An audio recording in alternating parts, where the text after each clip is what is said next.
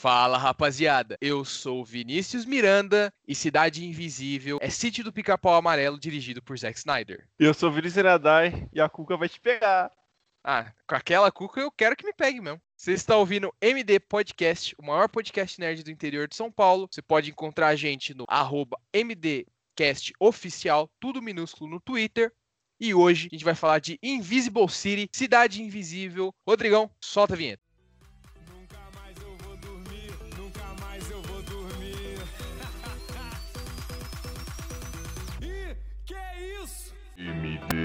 Podcast. Bom, Nenê, hoje a gente vai falar de Cidade Invisível, ou pros curts Invisible City. É, já fique avisado, ouvinte, que a gente vai falar da trama da série liberalmente. Então, Rodrigão, alerta de spoilers se você considere-se avisado.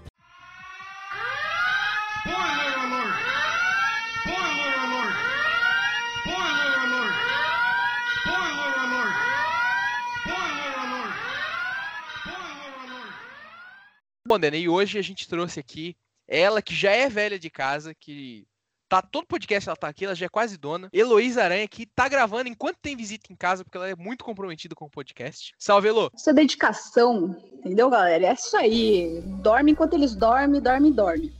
Chora enquanto eles dormem, chora enquanto eles trabalham. Que Tenha a pai rico tá- enquanto eles dormem. A Elo ela vai comprar o podcast do Alberto, né? É, vai. O Alberto Tá. é o dono, só que. O Alberto é o dono, mas ele tá devendo pro Rafão Giota, né? É, vai ter que dar um jeito. Daqui a pouco o podcast vai parar na mão do Rafão, aí nós tá fudido, velho. Aí fudeu. Aí quebrou, quebrou nossas pernas. Além da Elo, a gente trouxe ele hoje, novo de podcast, de outro podcast também, Enan, do Rolê dos Mitos. Salve, Enan! Olá, boa tarde, tudo bem? Direto do coração da Amazônia para participar desse podcast junto com vocês. Cidade Invisível aqui por Manaus. Gente, virou assim o assunto da semana. Olha, nunca eu vi uma série virar assunto de toda a vizinhança. E você tem conhecimento profundo, assim, nessa, no folclore aí, de Manaus, folclore brasileiro? Você manja bem? Olha, é, sim, com certeza. Na verdade, a gente cresce com todo esse folclore aqui pelo norte. Porém, lógico, todavia, né? Aqui nós temos as nossas versões. Cada região do Brasil tem uma versão diferente da mesma história. Então, assim, aqui no norte. Todas essas lendas têm uma característica especial aí. Porém, a série, ela veio pra matar a nossa sede que a gente tinha de ver esse folclore sendo explorado de maneira pop. E eu vou logo te dizer, viu? Dizer pra todos vocês do podcast, também pros nossos queridos ouvintes. Gente, essa Cuca, ela roubou a cena, não é verdade? Olha, a Alessandra Negrini deixava me levar, hein? Fácil, fácil. Não precisava nem de muito. Vem, Cuca, pode pegar. Pode pegar, pega, vem. A, a Yara também, velho. Ixi, a Yara pode me afogar até A amanhã. Yara, a Yara não precisava nem cantar, mano. E canta. Mas sabia que não é ela cantando na série? Ela tá É, eu- dublando por cima de outra cantora? Eu, eu, eu confiei que não era ela. É, a voz não é muito parecida, né? Não. É que também faz bem pouquinho, né? Depois ele já começa a fazer aquela distorção lá pra poder É. fazer que tá sendo hipnotizado, pá, então nem tem muito. Bom, Eu é, Ena, eu imagino que você gostou da série, né? Pelo que você falou aí, eu imagino que você gostou. Ô, mano, tanto de feedboto que tem lá, no, lá na região. O Enan é o próprio filho do boto. gente, gente, olha, muito legal. A série, assim, aqui- como eu falei pra vocês, eu nunca vi uma série ser assunto da vizinhança. Por aqui todo mundo tava falando de cidade invisível e foi muito legal. Gente, olha, tem muita peculiaridade, tá? Na nossa região essas lendas são bem diferentes, assim. Porém, é legal ver na série, ver essa pegada pop aí tá muito bem, viu? Quero dizer pra vocês, olha, que o Boto, eu gostei muito desse Boto, viu? É uma versão que é amazônica, tá bom, gente? Porque é o Boto, por aqui, pela nossa região, geralmente ele é louro dos olhos azuis. E na série ele foi colocado como um homem brasileiro, né? Um homem latino. Então, nossa, eu achei isso fantástico. Pra mim foi super de boa. Ó, eu já falo que tudo que eu sei de folclore, ou eu aprendi na escola, ou eu aprendi com o Monteiro Lobato. Então eu não sou o mais confiável quando chega a esse assunto. Delícia, folclore racista. E com o Ziraldo também, mano. Ziraldo. O- Ah, é. O, a, Melhorou. turma do meu, a turma do Saci é foda, mano. A turma do CC era muito Sim. da hora, velho. Saci também, que é outro cara que, porra. Roubou a cena, cena que tava aparecendo, velho. Muito fraco, velho. Não, eu gostei muito, muito mesmo. Dele, a, a guria, claro, a criancinha, não tinha nem como ela não roubar Mano. Mas a questão é que, tipo, eu achei muito legal essa série, que pra mim tem um negócio meio American Gods, é, Percy Jackson, que é tipo assim, os mitos mudaram de lugar de acordo com a civilização. Então, tipo, Uhum. é igual em American Gods eles se mudam, em Percy Jackson também eles se mudam pro centro da civilização ocidental, que seria os Estados Unidos, pra variar, né? E aqui o nosso folclore ele saiu, né, dessa região mais amazônica, essa região mais norte e agora ela- os caras estão no Rio de Janeiro, por exemplo. Eu achei interessante essa mudança e eu imagino que siga a mesma lógica. É, também espero que siga. Porque ainda tem mais outros. Outras entidades pra mostrar né, numa, numa futura temporada. É, eu tenho um problema com essa série, já vou ser honesto aqui. Vocês parecem que gostaram, é, mas eu tenho um problema que, primeiro, os episódios são muito curtos e eles contam muita história em poucos episódios. Então eles vão, tipo, de mistério em mistério, de plot em plot, sem dar tempo de você respirar, absorver. Por exemplo, eu acho que a confirmação de que a mitologia, o folclore é real, não precisaria ser logo, tipo, no primeiro, segundo episódio. Poderia ser uma coisa da temporada inteira trabalhar isso.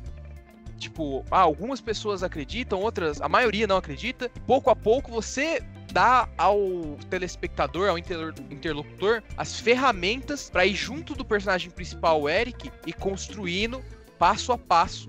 Até você também descobrir, porra, os mitos são reais, essas criaturas mitológicas. Eu acho que a série é muito, sabe? É que é rapidamente falar, ó, mitos existem, é isso, é isso, é isso, essa é a Cuca, essa é a Yara, esse é o Saci. Podia dar uma, uma segurada. Igual, por exemplo, fizeram com a identidade do Curupira, que você foi descobrindo ela aos poucos. E quando você descobriu, já era o, o penúltimo episódio da temporada, que você descobriu de fato que aquele cara era o Curupira.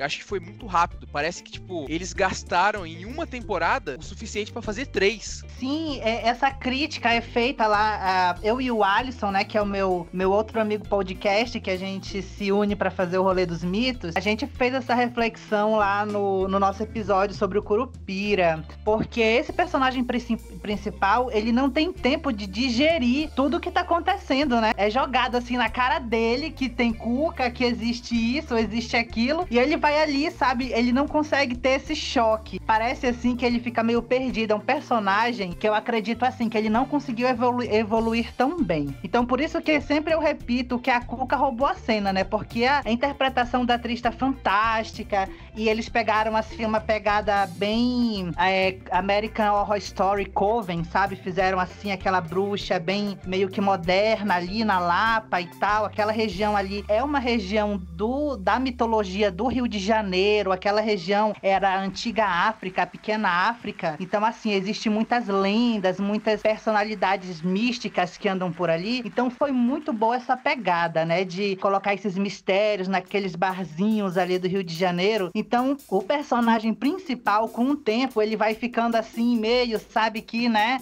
Ele, ele não consegue desenvolver tanto. Foi uma crítica, assim, que eu fiz, assim, na minha opinião. Esse personagem principal aí ficou muito a desejar. E ainda que de todos os personagens, ele é o mais bem desenvolvido. Então fica claro que os outros têm menos profundidade ainda. É mais o carisma que carrega, mas tipo, é, poucos personagens têm o backstory, as motivações bem desenvolvidas na série.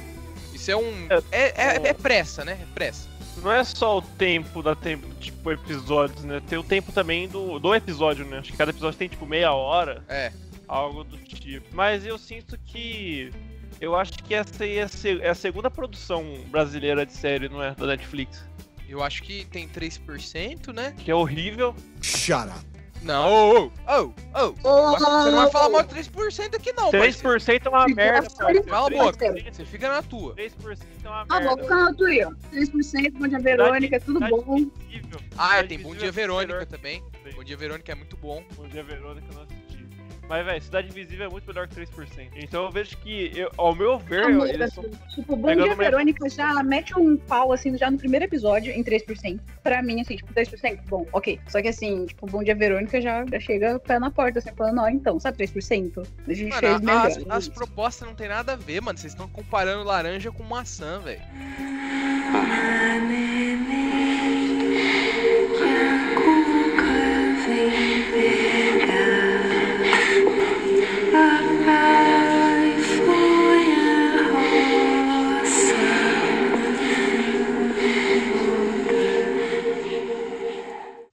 Questão é que são episódios curtos. Tem tipo três horas e meia de série quando você pega pra ver, assim, quatro horas no máximo. Mas então você poderia desenvolver menos tramas. Sabe o que eu senti? É tipo assim, eles estavam com medo de não ter uma segunda temporada. Então eles falaram, ó, a gente tem todas essas ideias. Lembra, a gente falou no podcast do Zack Snyder isso, que ele quer usar todas as ideias de um filme.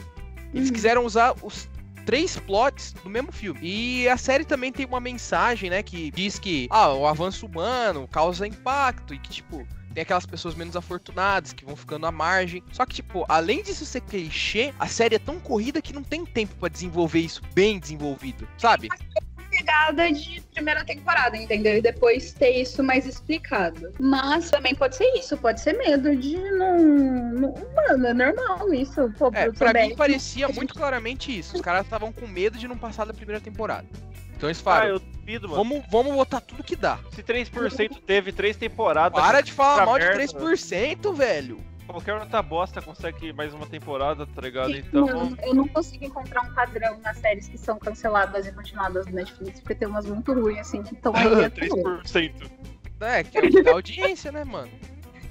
É, não tem como a gente saber, entendeu? Que nem, que nem a gente viu lá de La Caça de Papel, que teve. Não teve nenhuma audiência na Espanha, ninguém gostou, aí de repente foi pro Netflix e fez sucesso. E, tipo, o Netflix parece ser um universo paralelo do. É, porque ele mostra pra outras pessoas, né? Tipo, na Espanha ninguém gostava, mas soltou aqui na mão dos BR que adoram crime, fi. Aí a gente gostou, lógico. Até hoje. É, quem nunca quer assaltar um banco? Facção com a, com a carinha lá do Dali e falou, nossa. Quem nunca bebeu muito e falou, bora assaltar o, a Reserva Nacional de Moeda, velho? Adoro.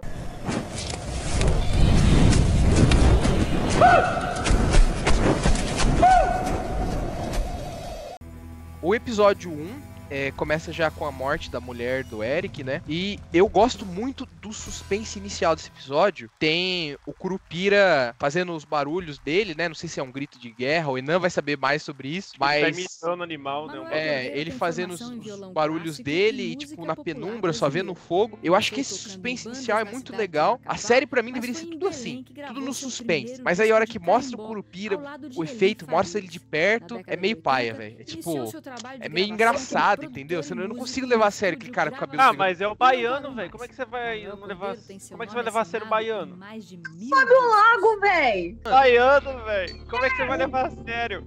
Ele só fez humor. Só humor. Onde da toda É, dele. mas não sei, tipo, até mostrar o Seu- rosto dele pegando fogo, eu achei que tava bem legal. Seu inconsciente já fez você dar risada, tá ligado? Até ver ele peladão, tava, tava tudo bem, tava ok. Eu peito. Oi, né? E essa, essa versão do Curupira, ela é assim. Ela tá correta, mitologicamente falando? É um negócio que. Então, olha, aqui pelo norte a gente gostou muito dessa interpretação, pelo menos assim, é, de todo mundo que eu conversei aqui por perto, todo mundo gostou da interpretação dele, foi muito bem feito. A gente gostou dos efeitos que foram feitos, foi bem legal. É, o interessante, e inclusive algumas pessoas até me disseram que ficaram com medo, né? É, a- por aqui, gente, a lenda do Curupira, a gente não conhece ele como masculino, a gente fala a Curupira. Ah, é? Então, a- é, por aqui é a Curupira. Então, principalmente ali na região onde eu fui criado, que é a região de Parintins, no Baixo Amazonas. E lá as nossas lendas dizem que é a Curupira. Então, assim, é- esse grito que ela dá é real, entendeu? A gente conta conta-se a história de que as curupiras, né, porque são várias, as curupiras elas conversam gritando e elas também batem nas árvores. Aqui tem uma árvore muito grande que é uma das maiores da região, que é a samalmeira. E quando a gente bate na samalmeira, ela ela tem um tipo um som de tambor, como se fosse um grande tambor. Então uma curupira conversa com a outra batendo nas samalmeiras e gritando. Então a gente já vê que aí tem alguma referência na série, né? E também a questão do cabelo de fogo é mais aí pro sul, né? Porque, gente, Curupira tem. Cada, cada estado, cada região tem uma versão. Então, pra cá, ele não tem cabelo de fogo. Aí pra baixo, aí pro sul, essa região aí do café, de São Paulo e tal, tem esse cabelo de fogo aí e tal, que aparece na série. Olha, eu não sabia disso, né? A ah, tem alguma relação com a caipora? É aquela questão do curupira ser uma mulher? É porque assim, olha, é, em alguns locais do Brasil, principalmente ali na região do Espírito Santo e tal, esse, essa, esse nome Curupira, ele não é tão conhecido, assim, é mais conhecido o nome Caipora. Em alguns locais é um sinônimo, entende? Então, assim, fica bem a gente pode dizer que é praticamente como se fosse a mesma coisa. A diferença da caipora, né, é que anda montada em cima de um porco queixada, que é o porco do mato, né? Então ela anda ali em cima do porco e tal, e também fuma o seu cachimbo. Aqui no norte a gente diz o seguinte, quando a pessoa fuma muito, a gente fala: "Mano, tu fuma que nem uma caipora". Meu avô falava isso. É, Eu já tinha visto uma, uma- tipo que o curupira e caipora seriam tipo a mesma coisa, só que sinônimos, né, igual você comentou. É que aqui, pelo menos eu conheço mais a caipora pelo Castelo Ratimbum, né, velho? Verdade. Pois é, né? Que ela É, aparecia. E E também ela ela- aparecia, né? E grito, fazia os gritos e tal. Fazia os gritos e tipo, ela não tinha o pé virado igual o curupira, né? Então a gente já tipo, pensa que é uma versão, outra, outro ser, né? Não são a mesma coisa. Ah, então me chamaram? Hum? Alguém aí chamou a caipora? Hum? Pois eu ouvi um monte de assovio bem assim.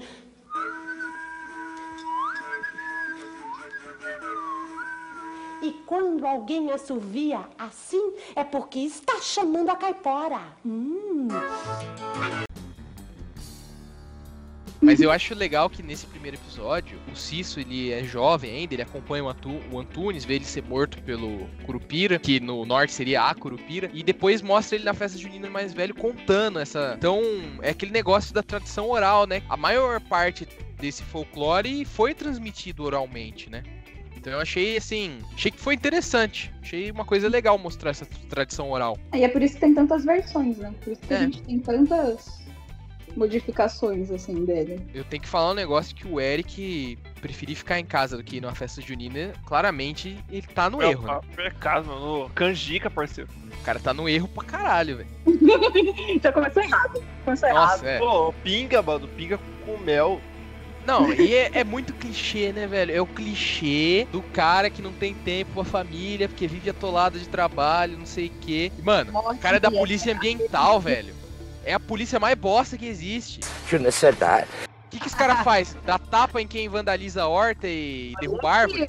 Olha aqui, não vamos falar mais de polícia ambiental, tá bom? É a pior polícia que tem, mano. Funcionasse, né? Pô, você não viu o, tra- o trabalho dele? Ele pegou o boto na praia? É, não- mano, os caras não tem nem viatura, os caras não mandaram. Ele teve que botar no carro dele o boto, velho. É, chama-se Surfando na Depois Praia. virou homem, que delícia. Porra, mano. Aquele. Não, tipo, o cara, ele É, chega é na praia, a é hora que o droga, boto é tá lá e dá uma carteirada. Não, aqui, ó, polícia ambiental. Foda-se a polícia ambiental, meu nego. É igual você você chegar no meio dos engenheiros e falar aqui, ó, É. engenharia de produção. Que se foda, meu parceiro.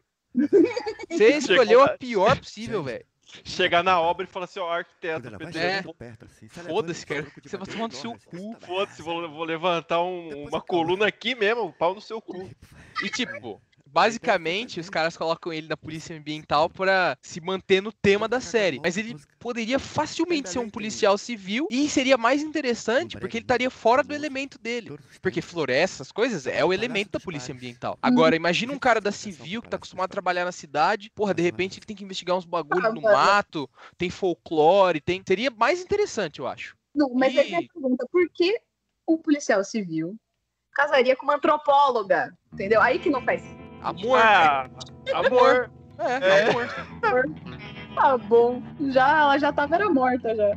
Não, não existe, não existe. Ah, é, porque Existe o, amor desculpa, a série é baseada em eventos reais, né? Esqueci disso. Eu, não, às vezes eu esqueço. isso. Realmente, Beleza. realmente. Você querendo fazer comparação aí, Tem agora a, a- tem a abertura e coloca baseado em fatos reais.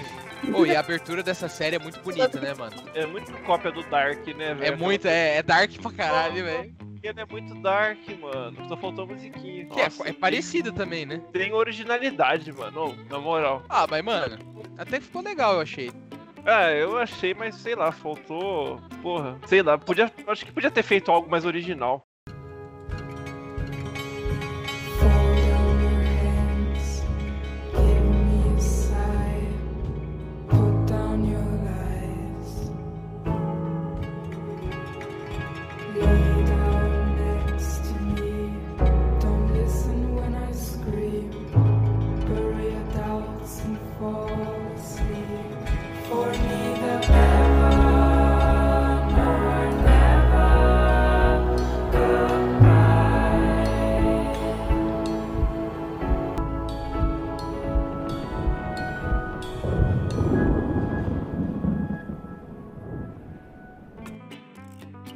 Completamente do norte e foi feito completamente do sudeste. Ele foi feito numa visão completamente sudestina, de um bagulho que o norte tem muito mais propriedade, poderia falar muito mais, poderia ser muito mais bem representado. E esse cara faz isso. É, nessa série tem a concordo. questão. Eu, ei, eu concordo com isso. Eu acho que o norte falaria muito bem de tudo isso. É, nessa série tem a questão também, o não vai poder falar disso, que falaram que estavam fazendo um whitewashing, né? Que mudaram a etnia dos personagens, que eles deveriam ser indígenas, né? É, não sei, tipo, é isso mesmo? É válido? E Como, mudou pra pior, ficou ruim, ficou bom? como a Ana falou, o Boto não era indígena e ele virou, né? Um meio que. Ah, olha, então.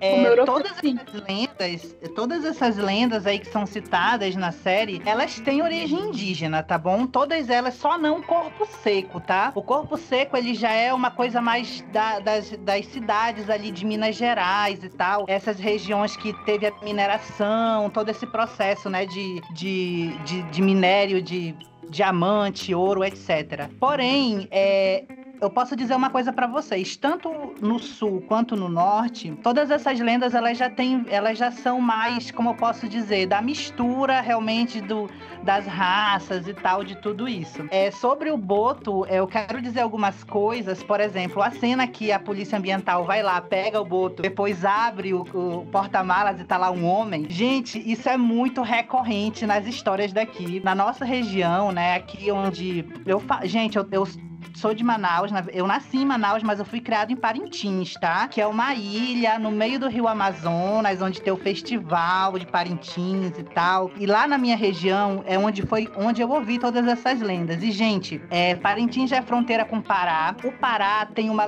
uma história muito grande com boto, gente. Lá tem uma festa, um festival de boto, é, que é o boto cor-de-rosa e o boto tucuxi, que é festejado por lá. Então, assim, conta-se muito disso, sabe? Tipo assim, de um homem que levou um tiro, aí no outro dia vão olhar, é um boto que tá com um tiro, sabe? Ou então um homem que é, é um boto que leva um arpão, aí quando chega de manhã é um homem, sabe? Gente, quando eu vi isso, a gente aqui do norte, a gente comentou muito, porque tem muita história assim correndo por aqui.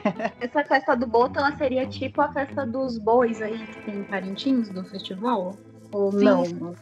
É, isso mesmo. Olha, em Parintins tem a disputa, né, do garantido e do caprichoso, que é o vermelho e o azul. E lógico, eu sou vermelho, sou da família, da fundação do boi, tá? Então é o melhor que tem, tá bom? É o vermelho e branco. E lá em Santarém, que é uma, é uma cidade vizinha, a Parintins, né, já é no Pará, Santarém tem a disputa do boto cor-de-rosa e o boto tucuxi, que é o boto rosa e o boto cinza. E tem toda uma história. Gente, é muito bonito, tá? Quem quiser pesquisa na internet. Tem todo esse negócio da sedução do boto, que ele seduz a, a cabocla borari, que a gente fala, né? Que é a menina mais bonita da, da aldeia e tal. E aí o boto faz essa sedução e tal. E como eu falei pra vocês, gente, aqui a lenda diz que ele é louro dos olhos azuis. Então ver um boto que tem cara de brasileiro é muito legal.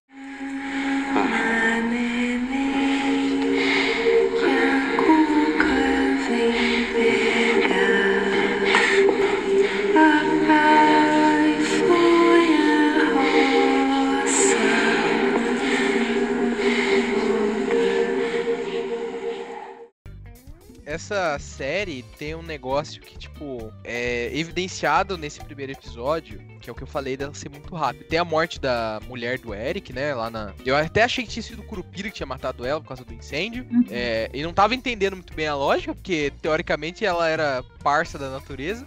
mas é muito rápido, cara. Eu não tive tempo de me importar com a Gabriela como personagem. Então, quando ela morreu, assim, como es- espectador, eu não liguei. Falei, Ah, tá, mas acho que essa era a ideia. Porque dois episódios depois a gente já tava chipando Eric e Yara, foda-se, vida que segue. Aí eu não tava, eu. Eu acho que Não, tem que maior respeitar pecado. o luto, mano. É, Que que Yara, Yara raspa a canela, velho, que nem saber. É, mano. E era É. comedor de casado, mano. Oh, desculpa, eu não sabia que. Deus, tá Sabia que seu esposo era casado. Liberou. Eu acho, É. que, acho que essa foi a intenção, porque você se preocupa mais em relação ao Eric e a Luna, né? Porque, tipo, que Todo isso? o Ela- conflito do Eric e da elas Luna perderam.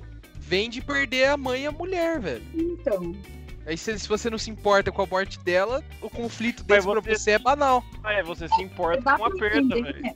Dá pra entender que o Eric, nos últimos tempos, já tava meio que, que distante, né? Ele não era um pai muito presente. Tanto que na festinha que ela pra ele ter ido, ele estava trabalhando. Era workaholic. Mano, então, o cara se mata de trabalhar na polícia ambiental, velho. Vai se fuder, mano.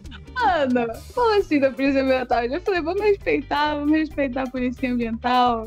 Tinha bastante trabalho por causa daquela reserva lá e os caras tava O querendo. cara quer ser processado, né? Que o policial ambiental. Eu acho que era por causa daquele problema lá da reserva e de querer do cara comprar e a e os donos lá e quem já tava morando lá, né, que era aquela aldeia, vila, não sei como chamava aquela região. É, ali. Vila Toré. Vila Toré. Isso. É, a da Vila Toré e eles tá se recusando a sair, né? E o cara ter comprado aquelas terras. Então, acho que ele tava trabalhando bastante por causa disso, entendeu? Ele não devia ter tanto trabalho assim, mas isso deve dar um trabalhão, esse negócio de do, do pessoal não, não querer sair e você ter que fazer essa média. Porque provavelmente É- acho que a polícia É clichê, Essa mano. me- Clichê. Renan,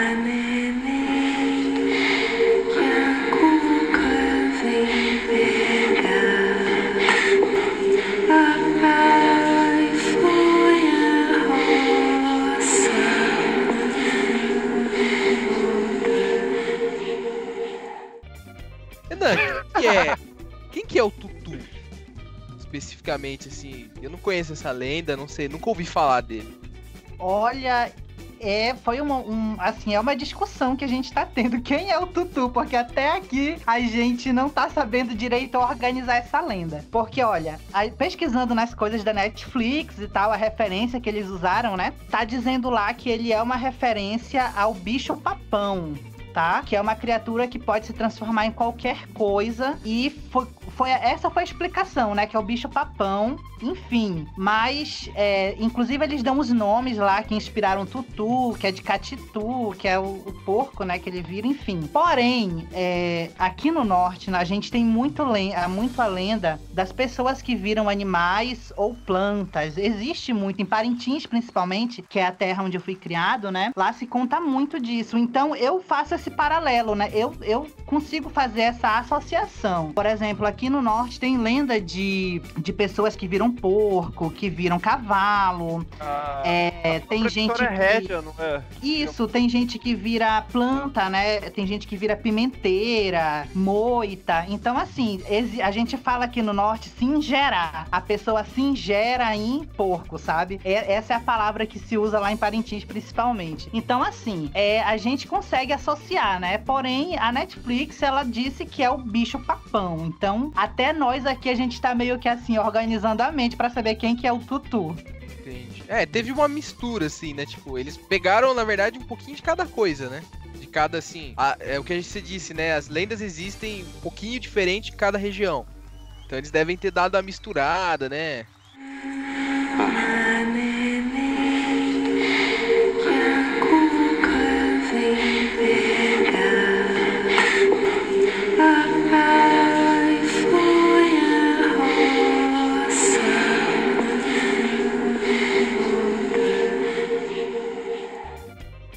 Eu acho interessante nesse episódio que é uma coisa que a série inteira tenta dizer, é aquele flashback dele discutindo com a com a mulher dele, o Eric e a Gabriela. E aí é uma discussão tipo, porra, é, você não acredita no folclore, mas ele existe. E a série tá tentando dizer, olha como esse cara é cético, como o coração dele é endurecido. Mas cara, ninguém acredita no folclore assim. Tipo, 90 não é um negócio polêmico não acreditar no folclore. Ah, vai dizer que você nunca tentou É. pegar um saci quando você era criança. Não, mas ele ser cético de não acreditar no folclore e a série dizer, tipo, a série tá querendo exemplificar. Olha como ele é cético, ele não acredita em nada. Mas é algo muito pouco tangível. É, não é uma posição. Isso que eu tô querendo dizer, não é uma posição polêmica ele dizer que não acredita no folclore, como a série tá tentando fazer ser. em relação à sociedade. Era uma questão polêmica em relação a ela e a filha dela, porque ela e a filha dela acreditavam, estavam inseridas num contexto onde todo mundo ali acreditava, teoricamente. Mas você vê que várias pessoas não acreditam, inclusive quem só quem acredita é o cara lá que matou, que viu o Antunes morrer, né, e viu o Curupira, o Eric, os próprios folclore, né, as próprias lendas, e a mina grávida do Boto essas pessoas acreditavam. Você, você não vê, assim, muitas pessoas acreditando.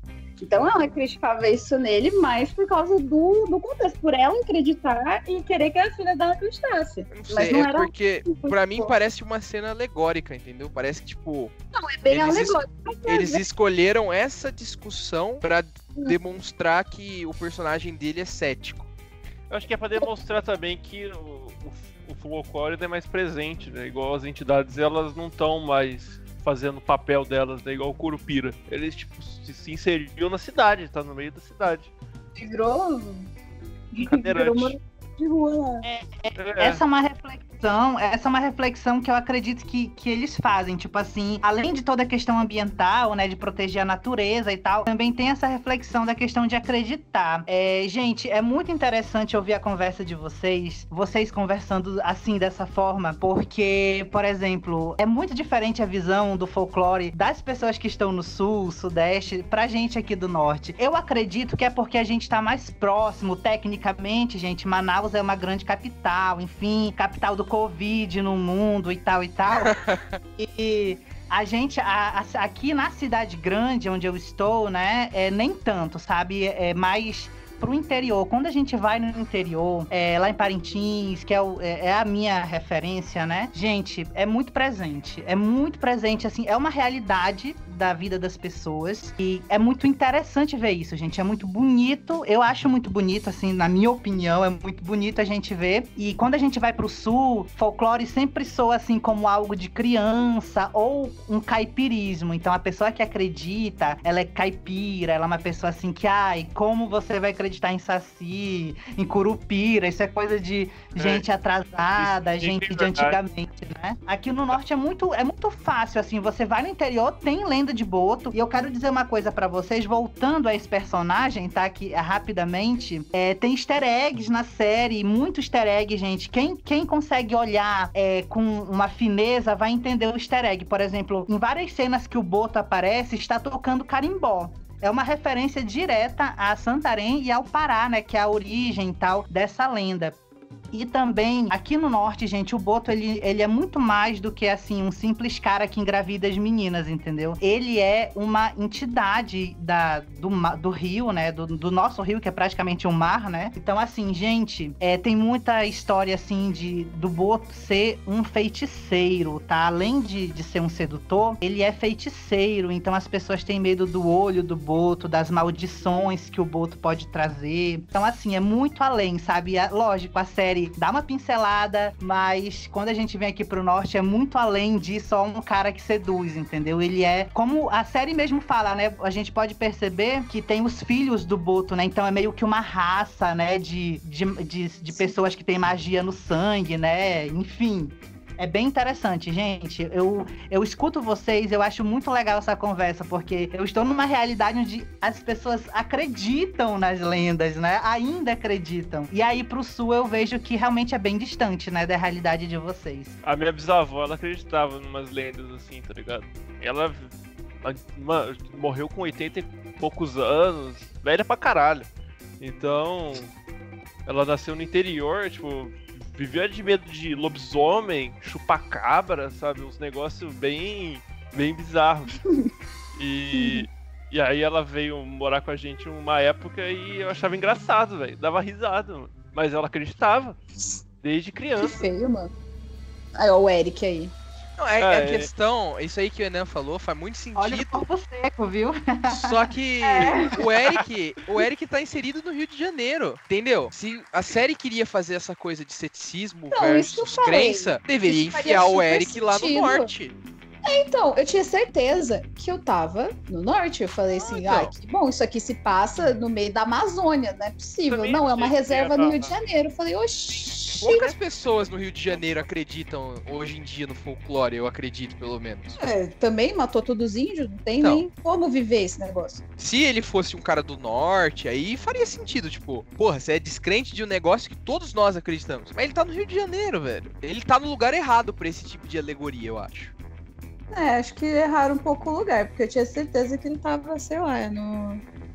Que eles É, a, estavam. Netflix, a Netflix se, se pronunciou sobre isso, né? Porque essa crítica chegou até eles de tipo assim, ô, por que que não foi em Belém? Por que que não foi em Manaus, em Santarém, essa, essa série? Aí eles disseram que é, o Rio de Janeiro é a referência pro, pra- principalmente para as pessoas que estão fora do Brasil, por isso que eles fizeram no Rio de Janeiro. E eles não ainda disseram assim que não tem a intenção de vir pro norte.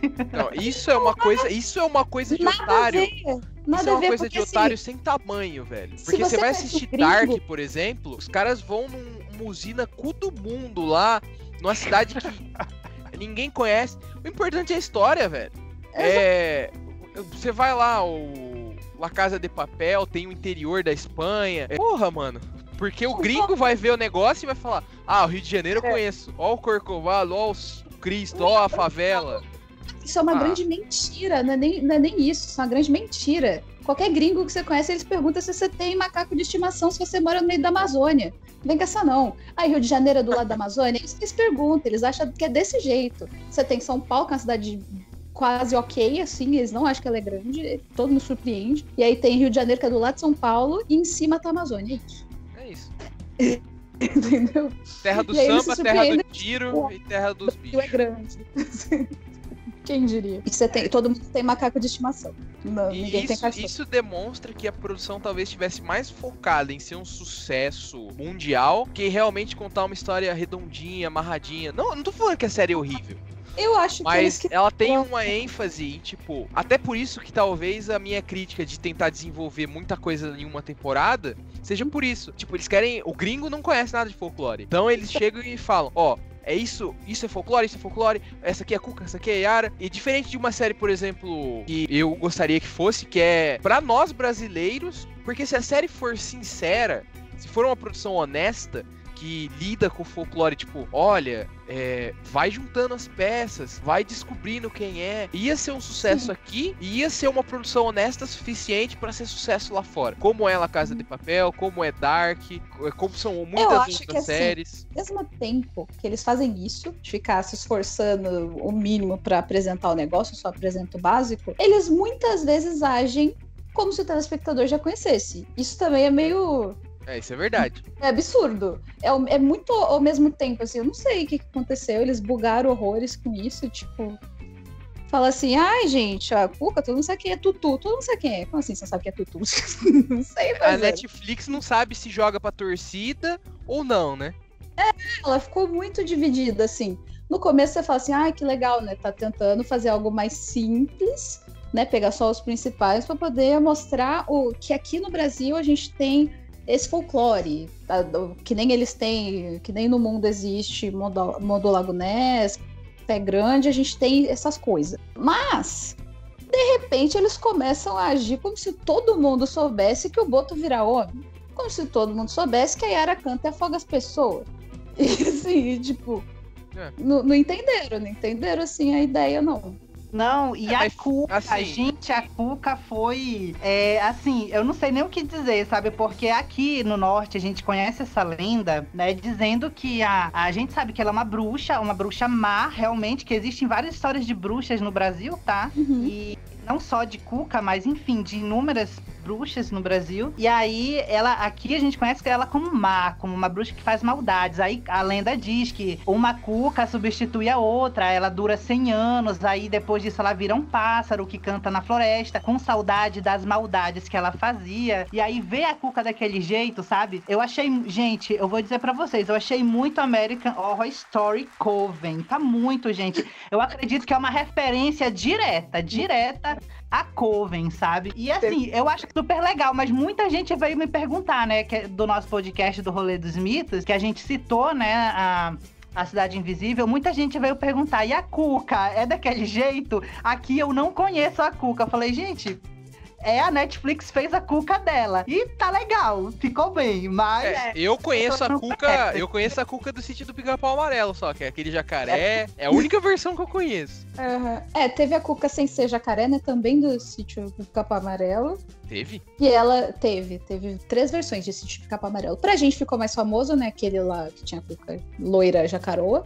Mas teve já versões sim que ela era simplesmente uma bruxa, né, meio humana, e que fazia suas maldades. É, é uma característica dela. Eu acho que eu acho que de todo o Brasil, é, onde tem lenda de Cuca, ela vira alguma coisa. Ela se, consegue se transformar. Né? Ela é aquela bruxa que se transforma em, em animais e tal. É difícil. Essa série eu acho que ela ficou no meio termo em relação a Cuca, porque podia ter usado mais terror, eu acho.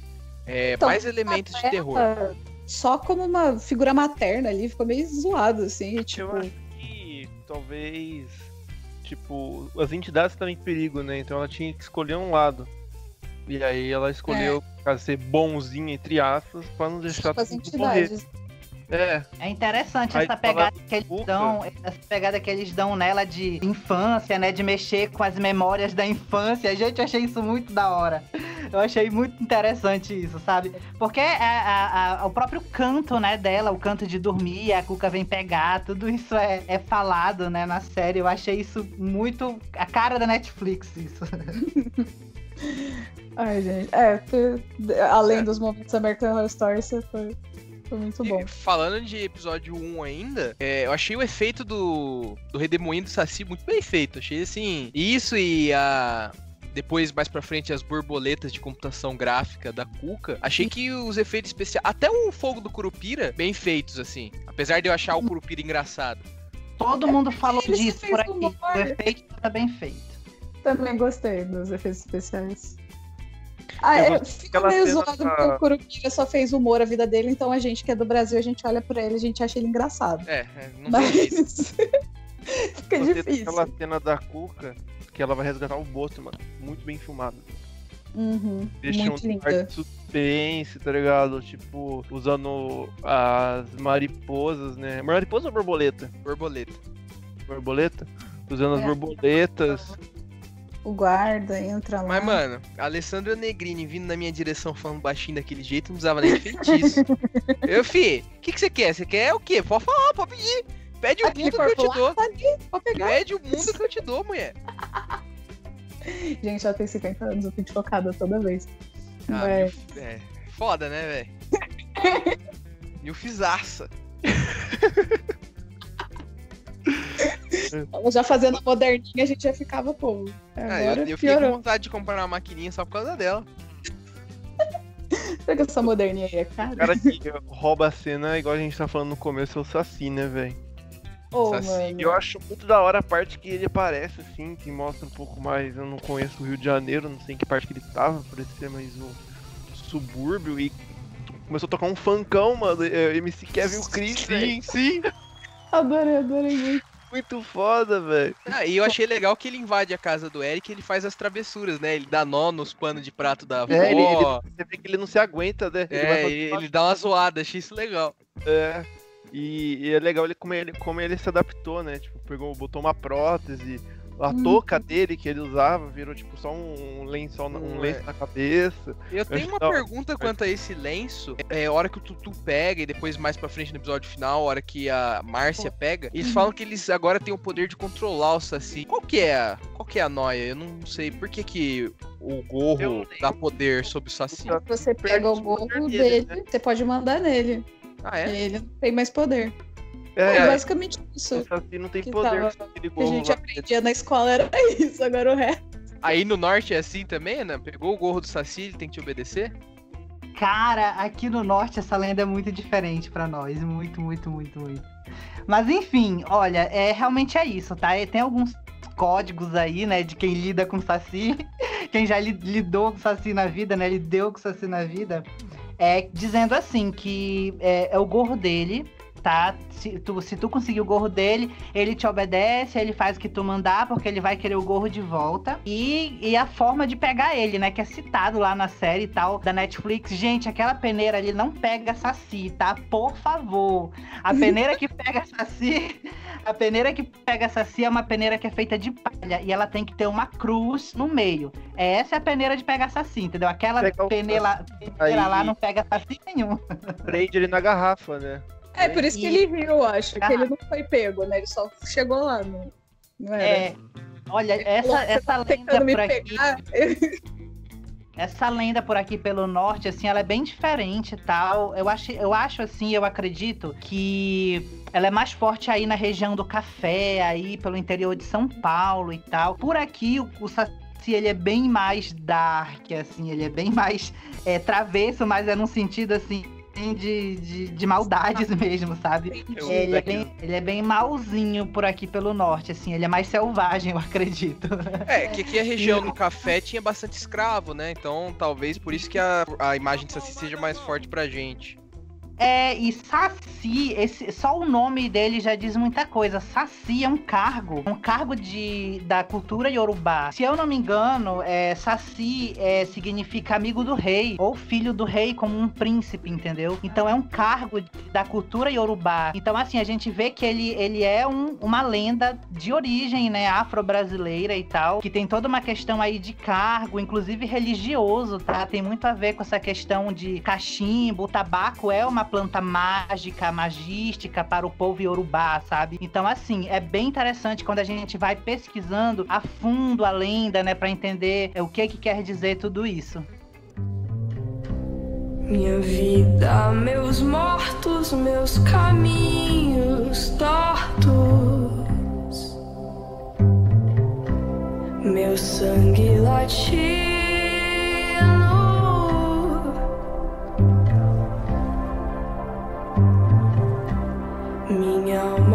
Alma cativa.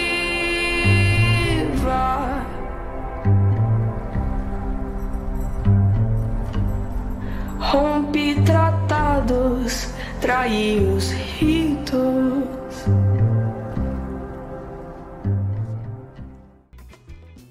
Bom, agora a gente já falou do primeiro episódio, né? Quanto ao episódio 2, é, mostra a origem, o flashback do Boto, né? O, o Eric vai pela primeira vez ao bar Cafofo lá, que não, não ganha do Altena nunca. Não ganha. Cara aos pés. Sei que é aqui de Americana, Santa Bárbara, sabe bem. Altena, esquinão. Nossa, É, esquina. imagina a Cuca no esquinão, imagina encontrar a Alessandra Negrini lá jogando a sinuca. Nossa, eu chego lá só pra pedir um paieiro, ela tá lá. Falou, ô louco. Nossa, cara, nem saber, vou desafiar ela. Se ela for. É sinuca, mano. Não, tem vez não. Mas eu achei engraçado nesse episódio que no flashback do Boto mostra que ele tem o respirador na cabeça quando ele vira homem. E eu não sei, é. é, né, uma coisa assim. Ele conserva características de Boto na forma humana, na lenda, originalmente. Sim, É, por aqui ele tem, ele usa o chapéu, inclusive, para esconder esse furo na cabeça. Eu Não E sabia aí- disso, não.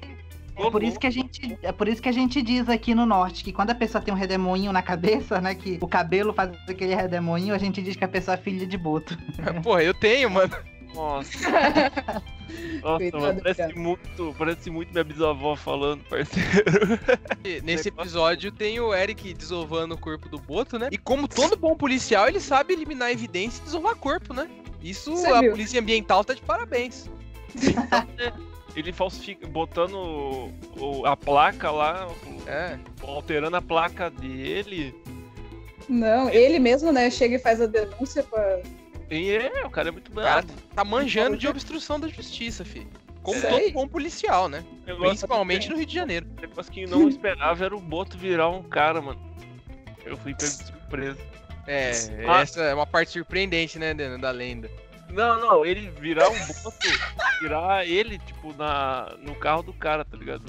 Ele vira homem, o carro do cara. É, virar o Ah, homem o no Boto carro. vira. Achei que vira ele homem. é de ML, sabe? Virar- Não, não tem como. É, então.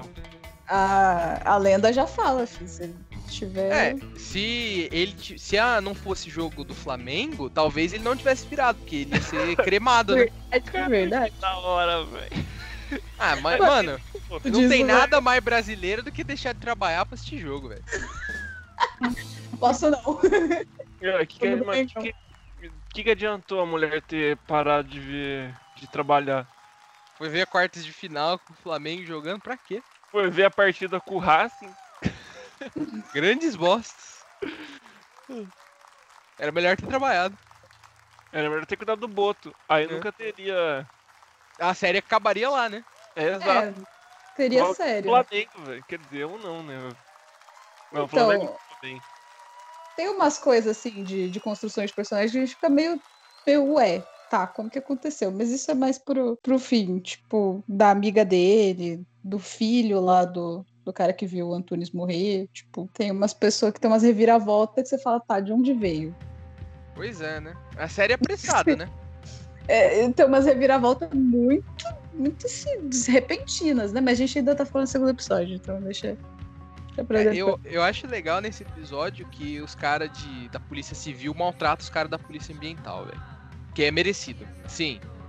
Desculpa, É, mano. Polícia, ambien- Polícia Ambiental, cara. Vá se fuder. Desculpa. De verdade. Ah, é, sai daqui, Miranda.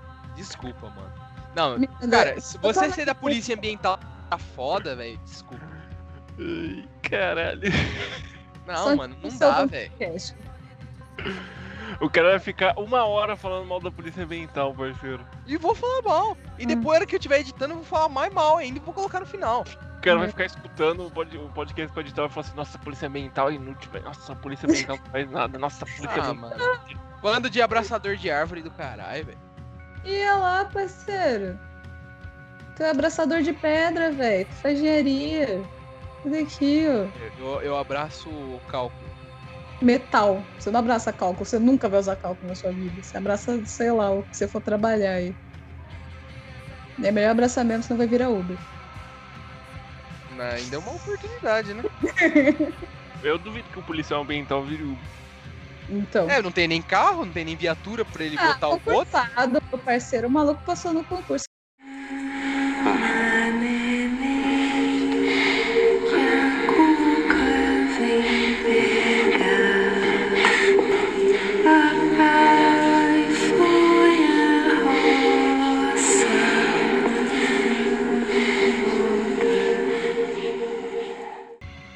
Ah, então, eu tava falando que eu achei legal a Polícia Ambiental tomar um sacode, que é merecido.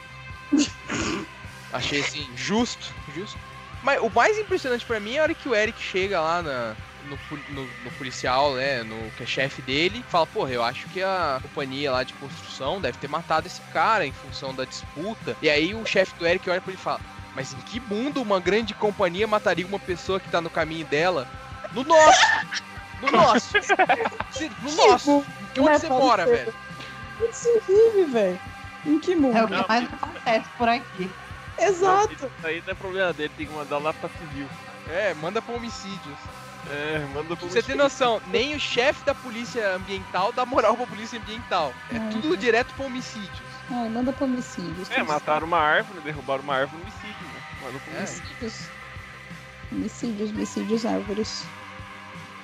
Ô, Tipo, es- esse episódio, você vê a loucura. Tipo, tem um mês que a mulher do cara morreu, deixaram ele voltar ativa. E, tipo assim, claramente ele e a filha dele precisam de terapia urgente. Urgente. O mais impressionante é tu liberar um policial andar armado por aí sem fazer uma, uma avaliação psicológica antes. Simplesmente o cara volta. Ah, não, não tem disso, né? Tem. E a licença do cara foi de um mês. Nem pra ficar, tipo, sei lá, seis meses, um ano afastado. Nossa, um mês é muito, muito, muito mesmo. É muito pouco pra você processar tudo esse luto, velho. Ah, mas no, na questão de, de, de CLT, CLT você tem dois dias, parceiro. Mas ele é concursado, ele não tem que usar CLT.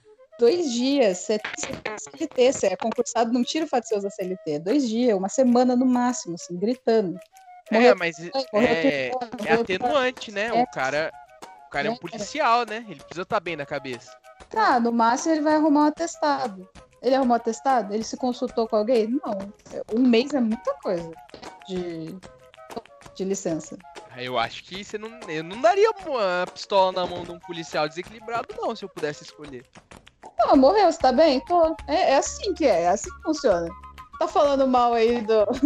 É, porque polícia ambiental, mas é assim funciona. Qualquer polícia. Ai, meu filho morreu ontem. Tô tranquilo, tranquilo.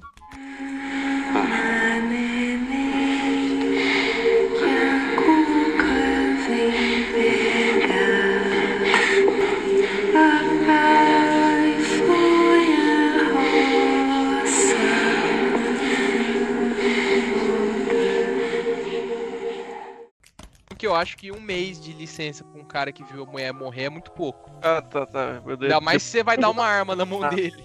Ele já viu a mulher morta, tá tranquilo. Ah, não, então suave. Tá. Quem viu morrer foi a Luna, que tava suavão.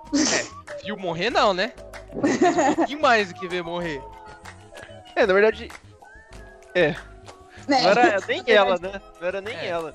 Mas, mano, É, eu me identifico, na verdade, nessa série toda é com Manaus, velho. Comedor de casada, velho. Tá certíssimo. Porque comer mulher solteira é igual fazer gol sem goleiro. Triste, triste. Tem que comer as casadas mesmo. Ah, mano, a mina lá não era casada, era, né? Era ia noiva, né? ela não era casada, né? Ela, ti- ela tava namorando, né? Nem namorando, né? Ah, Ela era Mas noiva tinha do... largado do cara porque ele tava esquisito, aí ela conheceu o Manaus e falou, ui, é isso. Manaus veio com aquele papinho de universitário, de É, humanas. tipo, ai, vamos salvar as florestas. Aí ela falou assim, ai, que lindo. aquele Gostoso. carioca. E aí foi, né, mano? Pô, mas isso é- João como que ela, como que ela não viu o buraco na cabeça dele? Ou ela não tinha problema com isso? Que tipo, Ah, tem uma cena que ela tá no cais, né, na, na beirola lá, e ele tá na água. Então ela tá vendo ele de cima. Uhum. Então, tipo, dava pra ela ver que tem um furo na cabeça dele. Será que ela o simplesmente não. Ah, todo mundo tem defeitos, né, mano? É a noite ali e tal, já era. Tá de É. noite, né? caiu na vila o peixe fuzil? né? Ah, Exato, ela já tava já na, apaixonada. hora, na hora do bagulho, você acha que você vai lembrar disso? Não, deixa eu olhar a cabeça do cara, esse é um buraco. Tem que olhar outra cabeça. Tem que olhar outro buraco. Louco. Deselegante. Elegante. Chamar Sandra Nemberg aqui. Mas, tipo, esse episódio, ele me mostra o maior problema da série, tipo, um dos problemas mais graves. Que é, tipo, por, pela maior parte da série, o mistério não é intrigante o suficiente. Então, tipo assim, a gente que já tem conhecimento de folclore, já saca que ele é o Boto. Mas quem não tem, nesse mesmo episódio a série já diz que ele é. Então, Uhum. Seria muito interessante, tipo assim, um negócio de uma pegada mais horror, mais suspense, tipo, cara, porra, mano, tinha um, um boto no meu carro, agora tem um homem. Então, o que tá acontecendo? mais assim, É, tá ligado? Sabe? Se o acho- Saci rouba ele, tá ligado? é, ele tinha que ir de- descobrindo aos poucos, na minha opinião. Dava pra fazer uma É. temporada inteira só dele descobrindo que o folclore é realmente real. Isso, e Uma por meio de inteira, tranquilo. muita.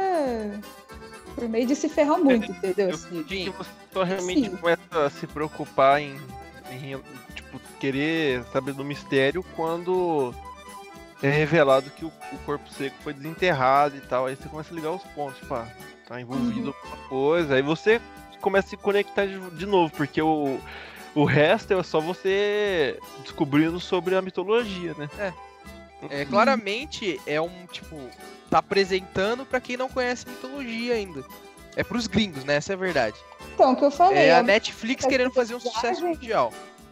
como se você soubesse, depois eles agem assim, ai, pra quem não sabe. É interessante, interessante. É, e tem uma. suicida, deixar a tabelinha assim do lado do Saci falando o que, que ele fazia, quem que ele era, pronto. É, nossa, porque Esquadrão Suicida é o ápice do cinema. Sim, é, copiem o Esquadrão Suicida que vai dar certo. Só sucesso. Mas só tem uma série do Netflix que chama Ragnarok, que é uma pegada parecida. Tipo, um cara descobrindo que existe a mitologia nórdica, descobrindo que ele faz parte. Só que eu Hum. acho que o mistério é melhor construído. Tipo, aos poucos ele descobre o seu poder, aos poucos ele começa a desconfiar. é, aos poucos ele vai se tornando mais forte, descobrindo mais lendas. E acho que seria uma pegada interessante. Seria mais honesto, pelo menos, tipo. E seria mais divertido de você ir descobrindo junto do cara. Mesmo que É. você tivesse suspeitas. Sim, eu Então- também tava esperando mais isso, tá ligado? Desde o trailer. Tava esperando mais essa vibe ao invés de Talvez do que teve. que a teoria nossa de que tava com medo de ser renovado talvez seja verdade, então, né? É, eu acredito que tipo, eles estavam desesperados pra. Porra, os gringos têm que gostar, pra série ser renovada, pra. E não sei, isso que eu falo. Eu, se fosse os caras, jogava mais pra torcida, que é os, é os BR. Isso é a nossa história.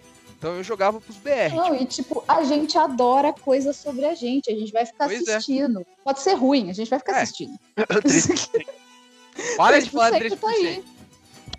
3%. Eu 3% assisti, é bom, velho. Verônica 3% é tá bom. aí. Eu O de. Verônica é A bom também. foi. A galera foi e assistiu assim, em peso. A gente não tá nem Minha mãe na peça. É, fi, Meu, tá sempre é nos foda. tópicos. Mano, aquele lá, o Tudo Bem no Natal que vem, ficou nos top também, porque a gente Porra, gosta. mas esse aí é da hora, mano. Você já assistiu? É, Adam Sandler brasileiro. É, Uau. mano. Eu gosto do Adam Sandler americano, por que eu não gostaria do brasileiro? Mas, é, fizeram só o que eles já deviam ter feito há muito tempo. Eu vou mandar aquela, aquela frase comum, né? Eu prefiro o Leandro Hassum quando era gordo. Não consigo aceitar que ele emagreceu. Não consigo aceitar que o Leandro Hassum ele ficou menos É. engraçado agora. Miranda, você, ficou muito chatão desde que você emagreceu, beleza? Eu Essa prefiro foto Miranda Gordo. Eu prefiro Miranda Gordo. Miranda Gordo não desrespeitava policial ambiental. Ai, ai, vocês têm um negócio com polícia ambiental, hein, mano? Os caras são bosta, velho. São bunda mole, mano. A sala de interrogatório deles nem tem espelho de dois lados, mano.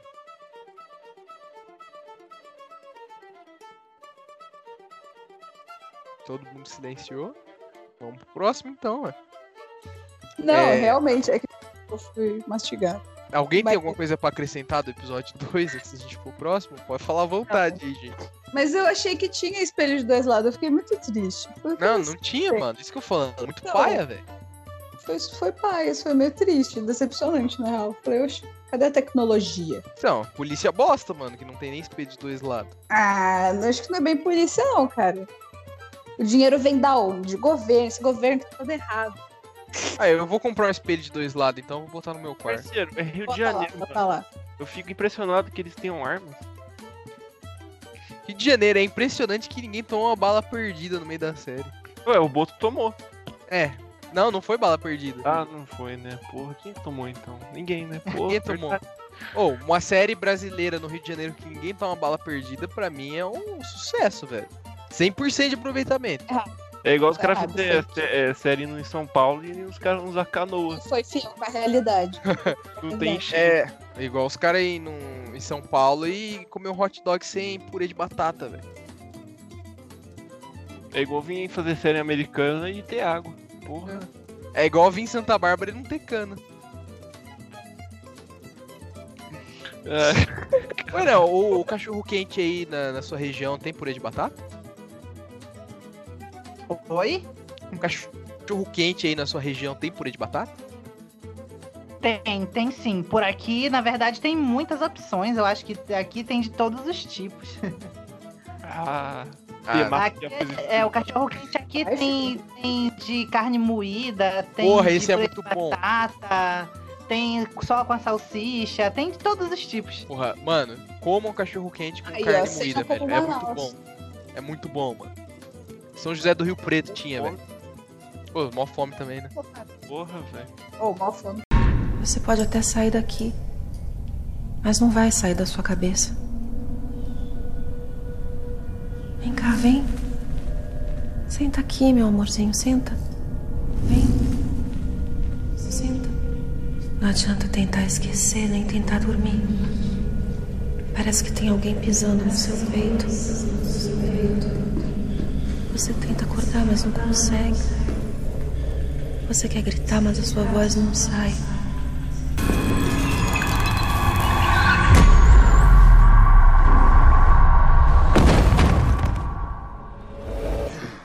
Bom, agora pra falar de terceiro episódio, metadinha lá da série. De novo, cara, eu insisto que o Eric não tá normal. Você vê a cara dele na hora que ele tá falando com a Márcia, aquele zoinho longe, assim, aquela cara de psicopata. Aquele cara já tinha que estar internado faz um tempo. Ó, Ótima atuação. Ótima atuação. Ou ele cheirou um pino antes. Grande ator, grande ator. Ué, faz parte da atuação, entendeu?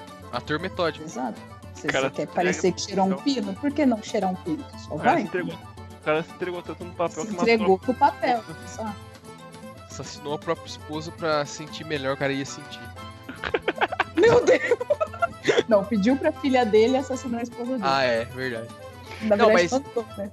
Esse episódio começa uma correção de curso pra série, que só vai ficar boa pra mim lá pelo sexto, sétimo episódio, mas que é o mistério de, tipo, quem tá caçando os mitos e que talvez o Eric tenha alguma coisa a ver com isso aí e vai deixando de lado um pouco quem matou a Gabriela. Que, de novo, eu como telespectador não me importo que não teve tempo pra eu me afeiçoar a ela, entendeu? Ah, Tipo, achei ela gata, pô.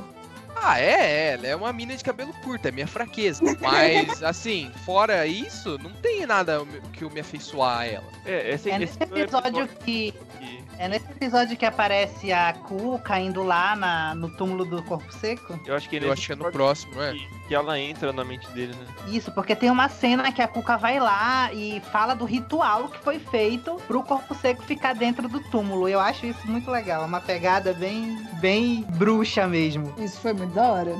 Isso finalmente, né? Fizeram. É, eu acho que nesse episódio, um grande problema é que, tipo, o Cisso confirma pro Eric que os mitos são reais. Só que, tipo, o Eric já acredita pra caralho que os mitos são reais nessa altura do campeonato. E a gente, como audiência, já foi dito. Não, É uma informação que não é nova pra ninguém. É, o É, apareceu no primeiro episódio. entendeu? Não, não sei se tem É, então, necessidade. eu achei que isso era do primeiro episódio. É, e, tipo, Vamos o Eric fica numa puta bad vibe, sendo que ele já acredita. Você já sabia, meu anjo. né? Mas Então, não é. Ah, é verdade. É. Nossa, não faz sentido nenhum. não tem isso. ninguém envolvido naquela cena que não saiba que eles são reais Uhum. e não tem ninguém assistindo que não saiba. É uma Gente, informação à toa.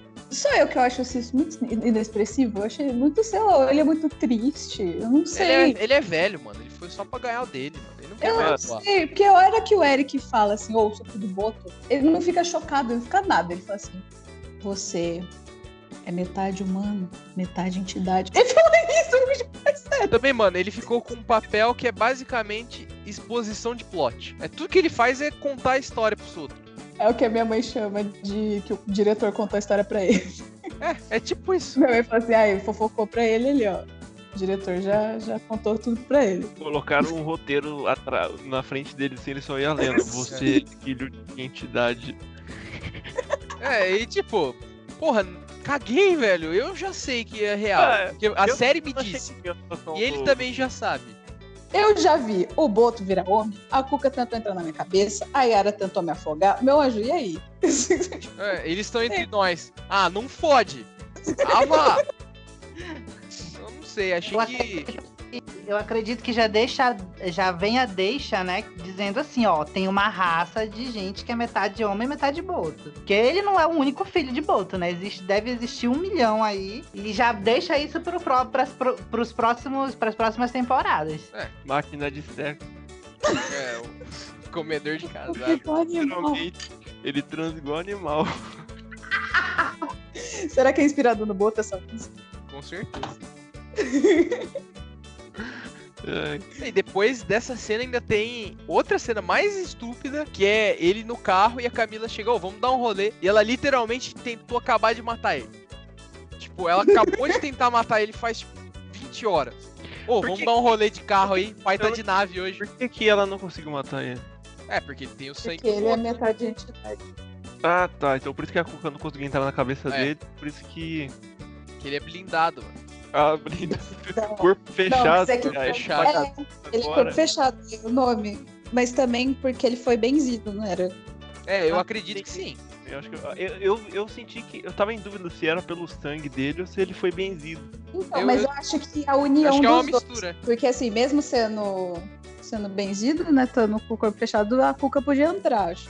Cara, Mas que- aí sendo É uma, referência bem, é uma referência bem interessante é, essa benzição dele, porque quando a Yara, eu não sei se vocês viram esse easter egg também que tá na série, porque eu faço sempre essa associação, tá? A Yara, ela, eu, eu não consigo, gente, eu olho pro Rio de Janeiro, não sai da minha cabeça, é Yara, Sereia e Iemanjá, porque é da cultura do carioca, a que- a questão afro-brasileira ali, toda a mitologia que envolve o Rio, o Rio de Janeiro tem a ver com a macumba carioca. Então, assim, quando a- a- vocês prestem atenção que quando a Yara entra lá no bar da Cuca, né? é, tem uma imagem de Emanjá na parede. Tem um quadro assim de Emanjá. Aquilo ali é um easter egg, é uma referência, tá? E esse é, é, toda essa questão aí dele ter sido benzido e tal, pode prestar atenção que é uma referência à cultura afro-brasileira. Então eu acho bem legal isso, assim, é outro easter egg, assim, que tá por ali, sabe? Não sei se eles vão desenvolver mais, né, na, na próxima temporada. É, seria interessante, né? Trazer coisas de outros folclores, outros mitos. Cara que É, eu ia curtir, porque eu tô Homem que com saudade, eu queria ver a mula sem cabeça. Quero ver a mula sem cabeça tacando, metendo louco. eu quero ver Boitatá, mano. É, eu quero ver lobisomem. Aí,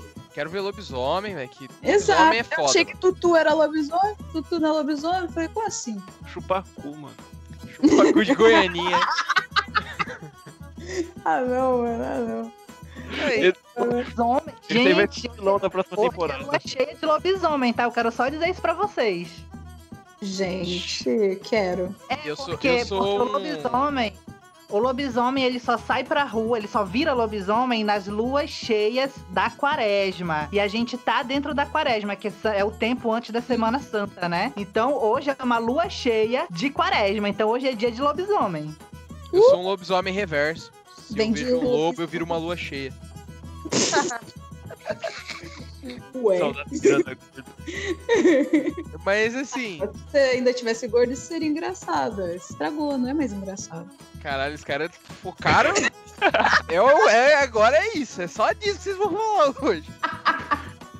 Mas falando, falando de Cidade Invisível, por favor, é, eu acho que, tipo, tem uma, um plot que eu achei muito esquisito, que é, parece que a. Parece que a Cuca tem uma espécie de onisciência. Então, tipo, ela sabe que foi o, o Eric que desovou o corpo, ela sabe que ela vai ser traída pela Yara. Aí eu me pergunto. É... Bruxa. Não, eu me pergunto, a pessoa que tem onisciência, por que ela mesma não faz o resolve o problema, então? Eu também Co- me pergunto. como que uma pessoa que é onisciente consegue fazer o favor de ser traída? É aquela história, né? Ela pode ser até onisciente, mas ela não. Ela tem, tem certas coisas, certas decisões que ela precisa de outras pessoas pra ela agir, né? Ela pode saber, por isso que ela vai agir na frente, né? Daquilo que ela já sabe que vai acontecer. Sei, achei que, tipo, foi um jeito de alongar a história é, no quesito de, tipo, ah, em vez de eu ir lá resolver o problema, que seria provavelmente breve, rápido de resolver, eu vou mandar primeiro um capanga, depois outro, depois. Parecia fase de videogame e aí ela era o boss. Eu acho que talvez eles deve- deve- deveriam ter explicado melhor isso. Talvez ela não seja to- totalmente onisciente, ela tem uma, ter, sente uma premonição de algo, de outro, mas não a todo momento. É, pode ser. Faltou É, explicação. A gente vai ver essa personagem se desenvolver muito mais lá, no- na segunda temporada, com certeza. Se tiver, né? Vai ter, vai ter. A Netflix confirmou que vai ter Ah, é? segunda temporada. É, já confirmou. Ah, então já. E a segunda temporada eles podem trabalhar mais tranquilo, porque teoricamente eles já estabeleceram os personagens, né? Então pode focar mais no, no plot, ser mais devagar e tal, um ritmo mais legal. É, a gente tá. A, a- grande torcida, né, é que venha lobisomem e mula sem cabeça, né? A, a mula sem cabeça aí no norte é igual a nossa aqui do sudeste, que é Eu, olha, mulher eu que não. foi amaldiçoada.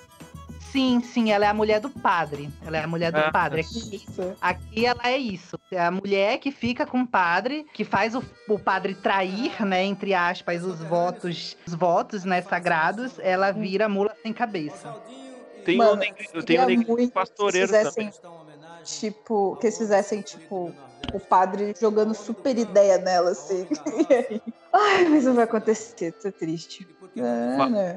Melo vai fazer o padre, então tá confirmado. Porra, E a, a mula sem cabeça vai ser o Evaristo Costa.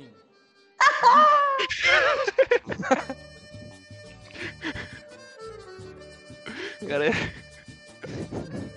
É, vamos esperar. É a segunda temporada, né? Tá prometendo aí. Neguinho do Pastoreio também é uma lenda, ó, da hora. quero.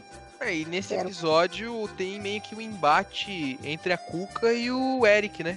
E que aí a gente vê que realmente ele tem o corpo fechado e. Que ele é foda, né? Ele é pica.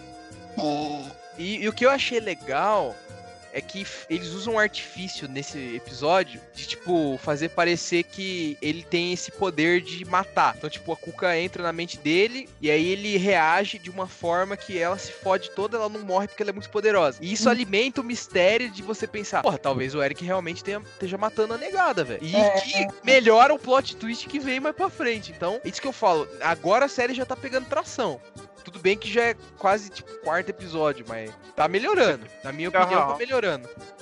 É carro a álcool na, de manhã. O que, que aconteceu? Eles estão entre nós, Eric.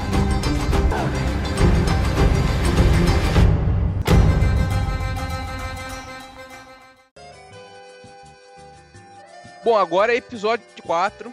É, agora o endgame. Estamos no fim já. Três episódios essa série acaba. E nesse episódio o Eric descobre que ele é filho do Boto. É, ele recusa o ritual que o que o Cisso oferece pra ele. E cara, aí pra mim é meio esquisito, porque se você for analisar no monomito, o Eric já tá muito além do ponto de recusar chamado pra aventura, velho. É, essa parte eu achei É, forçada. então. Esse episódio pra mim é bem essa parte, pelo menos é muito enchimento de linguiça, muito filler. Mas a parte dele investigando eu achei da hora, tá ligado? Ainda mais a atuação do. É. Do cara que fez o Eric, assim.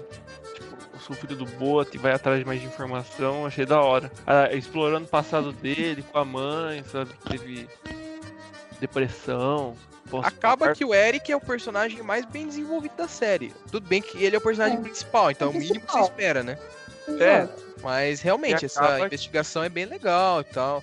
a filha dele vai ficar tão traumatizada quanto ele, quanto ele ficou quando era criança, né? Porque, pelo amor de Deus. Provavelmente mais, cara. Provavelmente mais. Filha, você foi possuída e matou a sua mãe. Não, e imagina pro Eric também. Ele vai ter que olhar a filha dele todo dia sabendo que ela matou a, a mulher dele, mano.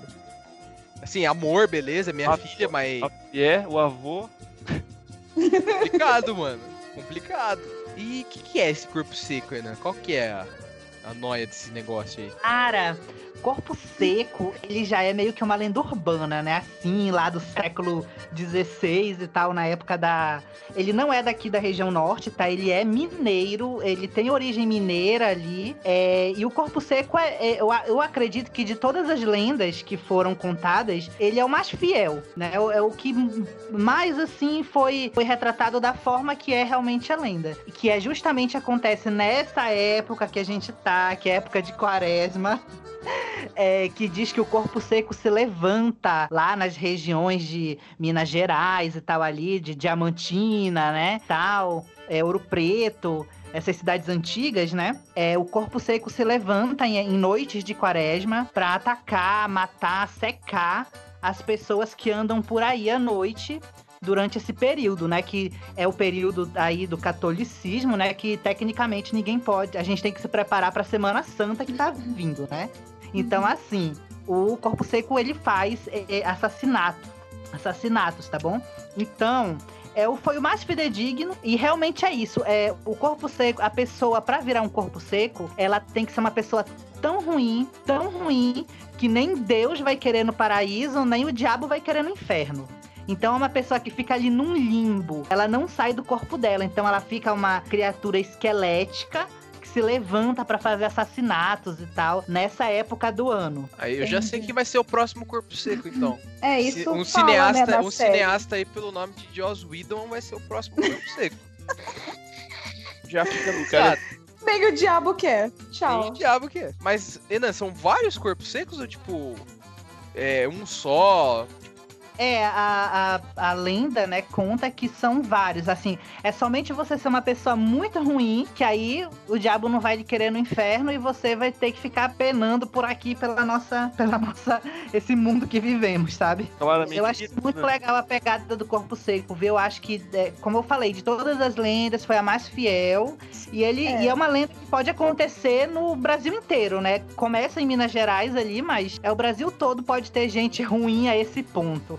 E esse corpo seco, ele era um cara que queria matar as entidades, né? então por isso que que acabou É, que o, Eles espírito casaram as coisas, né? Eles casaram as coisas, porque caçar Isso. curupira, caçar curupira é uma coisa muito, muito ruim, sabe? Assim, ninguém caça curupira, porque se você for caçar a curupira, é, ela lhe amaldiçoa, você fica uma pessoa totalmente amaldiçoada. Então, assim, eles juntaram as coisas, né? Então, o cara queria caçar curupira e ele era uma pessoa muito ruim. Então, juntaram tudo ali e fizeram a, a, a questão aí da série.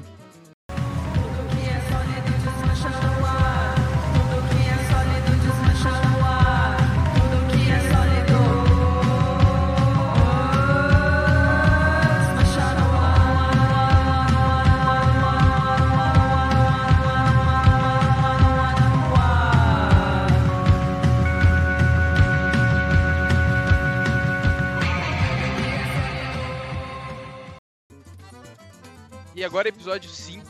É... Agora pra mim a série tá tipo. Não é o melhor episódio ainda, mas daqui pra frente é só episódio bom, na minha opinião, pelo menos. Demorou quatro episódios, mas agora pra mim ficou boa de verdade. Isso. E nesse episódio é a Luna, né, recebe o benzedeiro lá, comete um homicídio culposo. Um Acho que é um homicídio doloso, né? Ela Apesar matou mesmo? Acho que não. Só teve o É ataque. doloso, é doloso, porque o corpo seco é ruim mesmo, ele quer É matar. doloso da Mas parte não é. É seco, doloso da da parte parte do corpo seco, mas não da parte dela, que ela tá possuída, né? Ela É, não tem isso culpa de mesmo. estar possuída. Só que aí fica muito difícil explicar. né? É, depois a gente vai ter que ligar pro advogado pra ver isso aí. Não, encaminha pro homicídio. Nossa, não, encaminha. É, vou, tava- encaminhar pra homicídios. Isso não é coisa pra polícia ambiental. Não, não é. Nada, é Mas coisa. ela matou ele mesmo? É. Eu, Ele pra... teve uma matou sorte, já né? Ele Matou um ela, lá. é, gerou um infarto nele. Assim, ele teve um ataque cardíaco. Pode ser que ele tenha sobrevivido. Eu acho que ele morreu. Não, ele é corpo fechado, ele sobreviveu. Não, ele Ah, é. morreu, ele morreu na série fala. Ele, ele ah, droga. Caralho, mano. E, cara, nesse episódio, finalmente afastam o corno do Eric, velho. Eu já tô falando, mano. Eu fiquei seis episódios falando, mano, afasta esse cara, velho. Ele já tava totalmente obcecado, né? Ele tava assim, fora da casinha total. Eu tava quase socando o delegado pra deixar o bagulho na mão dele. Então, mano, o cara tava doido, doidão, doidão. E nesse episódio tem um desenvolvimento legal dos personagens secundários, né? Tem o flashback da Márcia, que mostra que ela é lésbica, que a mãe dela não aceitava. Tá, assim, 45 segundos do tempo, a série tá quase acabando. Mas antes tarde do que nunca pra desenvolver os personagens, né?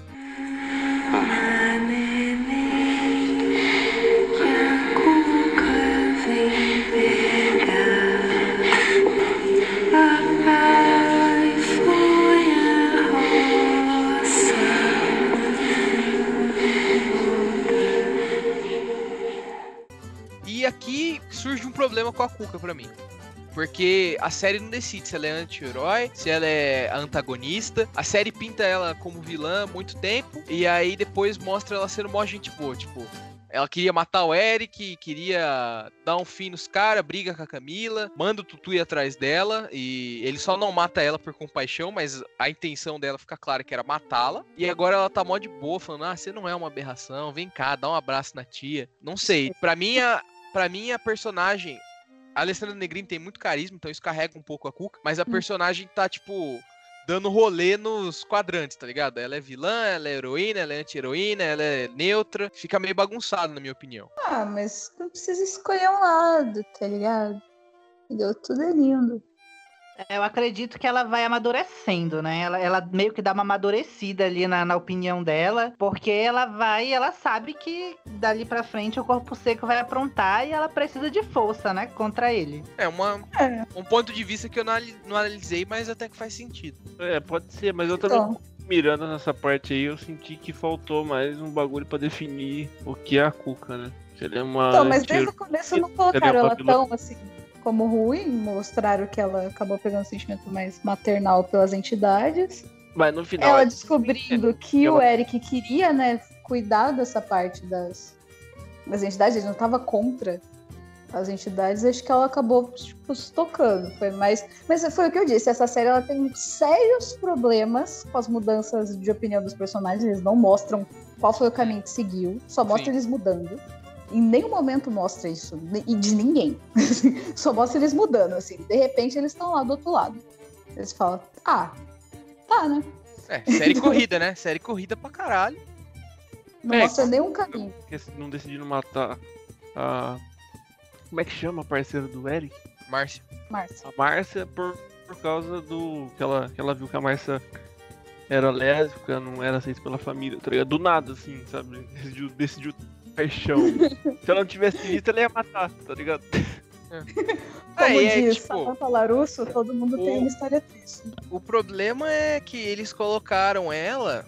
Eles, a série fala pra gente: o Eric é o bonzinho, é o herói, é o protagonista. E aí eles falam: essa moça tá tentando matar o protagonista. Mano, o nosso cérebro de lagarto só enxerga dois lados. Aí, tipo, a série fala ela quer matar ele, automaticamente a série tá falando, ela é a vilã. E, assim, não é que você não pode ter um personagem complexo, mas falta isso, tipo, é muito rápido. É, ah, agora eu sou do mal, Agora não, agora eu sou gente boa. Passou. É, É, é o que a tá. Heloísa falou, né? É muito rápido a mudança de É opinião dos uma personagens. série muito grande pra mentes pequenas. É, é isso, mano. Carlos Saldanha, visionário. A Cuca, na verdade, é nada mais ninguém menos que o General Samui Não, do- não, não. de Liga da Justiça. E ela é o Caçador de Marte, na verdade. Meu Deus. Ok. ok. Essa é só pra quem assistir Snyder Cut no dia 17, dia 14.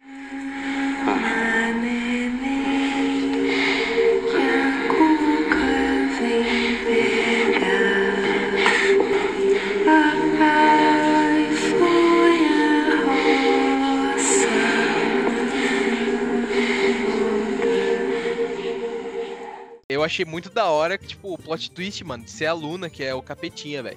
Isso eu achei Nossa. muito foda, velho. Só adorei. Eu também Finalmente a série me surpreendeu. É de longe achando maior- a maior surpresa da série. tava achando que era ele, né? O tudo Sim, É, então, eu tava achando que era ele, mas Eu ela começou a agir estranho desde que ela matou o passarinho. Falei, ih? Aí, aí eu falei, ah, tá, então é ela. Eu já suspeitava daquela menina, sempre aquele jeitinho dela de filme de terror, sabe? Eu já, ixi, essa daí não, não tem coisa boa com ela. É, Eu só achava que ela era perturbada mesmo, mas, tipo, não achava que ela seria vilã. Sim. Foi- eu fiquei surpreso. Tipo, finalmente a série me surpreendeu, mano. Uhum. Se não fosse por isso, talvez eu não gostasse tanto dos últimos episódios como eu gosto. Verdade. Eu também, eu admito que o que me fez gostar muito dos últimos, dos últimos episódios foi ter a Luna ali como o assassino no corpo seco. E ela mandar o pai dela matar o. Ela ser a mandante né, de todos os outros assassinatos. Isso foi E incrível. eu tava preocupado na hora que ele foi falar com o Boto, porque eu falei, puta, ele vai falar que ele comeu a Gabriela. Ele vai falar que ele comeu a Gabriela.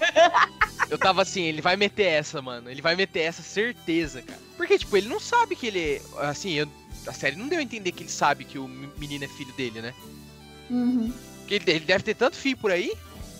O cara Então, chega assim e fala assim, ô, cara, é, a Gabriela era, era sua esposa, né, mano? Mas Não sabia Muito que saborosa, muito saborosa a sua esposa. Mas ainda bem que não, né, velho? Eu achei que ele ia matar o Boto por isso. Eu achei, tipo, na minha cabeça o plot era, ele ia chegar e falar, porra, não sabia que sua mulher era casada, desculpa. E aí ele ia matar o Boto por isso. Mas o plot twist foi muito bom, cara. Foi assim, Uhum. esse episódio, os próximos dois pra mim são os melhores da série. E esse episódio começa a construir isso, mesmo que mais pro final. Suma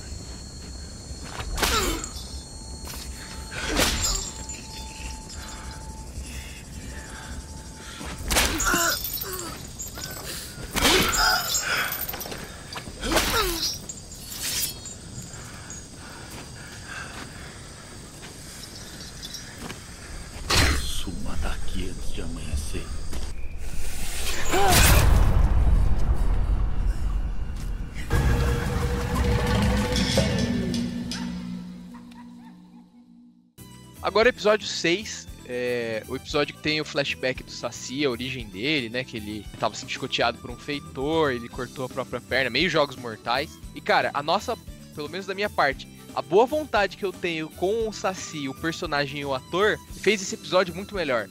Porque, realmente, esse é um dos poucos personagens que eu realmente me importo na série. Uhum. Então, tipo, esse episódio ser praticamente do Saci, achei que foi acertado, velho. ele e o Curupira, né, mano, que é o baiano. É, o foda é que eu não consigo levar o baiano a sério, né? Não é por mal, não é por mal, mas não Na consigo. cara não, na cara Mano, não. não dá Vai pra levar estragar o velório. sério, velho. Tipo, ele só fez humor. Ele só fez humor a É, então. toda dele. A gente só vê ele fazer personagem humor. A gente olha pra cara dele e a gente ri. É automático. Aí o maluco- Apesar da, dessa série ser corrida, esse pra mim é o episódio mais bem desenvolvido da série. Que, tipo, Ah, dá tempo de criar o suspense. Ele é bem lento é, nos espaços. é, A ação é mais no começo e no final. E, a, cara, o trunfo desse episódio e do próximo é, é, o é simples. É, é mínimo do mínimo pra você escrever suspense. A audiência sabe de uma coisa que os personagens não sabem. A Yeah. gente sabe que ela é o corpo seco. E o Nossa. Saci, que a gente se importa, não. E é melhor ainda porque é um personagem que se importa. Então, cara, você fica. Cria suspense. Porque você Uhum. tem uma informação que só você tem. Eles não têm. Então você fica falando, porra, eles vão descobrir, eles não vão descobrir, como que vai ser, ela vai matar. Então aí começa a acertar. E no sétimo episódio é a mesma coisa. É, é um jeito simples, mas efetivo de criar suspense que é esse. Conta uma coisa pra audiência e não conta pros personagens. Sim, já começou no. O episódio já começou, tipo, o Eric chegando em casa já. A avó dele desesperada, porque a Luna tinha. tinha saído, né? E ela É, tava então. procurando. Pira procurando o Saci. Porque aí você já começa a ligar os fatos dela, porque ela tava querendo capturar o, o, o Saci, tá ligado? Dos episódios. Nossa, velho. E ela, e ela saber, querer procurar mais sobre o folclore e tal. E é igual a Miranda falou, né? Que um suspense mesmo. Você não saber o que, que pode Real. Ou você fica nervosão, você fala, ai, mano, corre, mano, acha logo essa mina, velho. Na hora que ela. Da hora que o olho dela fica branco e ela olha pro, curo, pro Saci, eu já fiquei em choque, Uhum. tipo, ah, mas não, Saci. Né? Ai, pior que ele dá o aviso, ele fala, ela quase me levou. Não sai de perto dela, mano. É. Mas aí ela pega o, go- o- o gorrinho dele, né? É, aí É. fudeu, mano. Aí fudeu aí, mano. Tem que, tem que se Já entregar, né?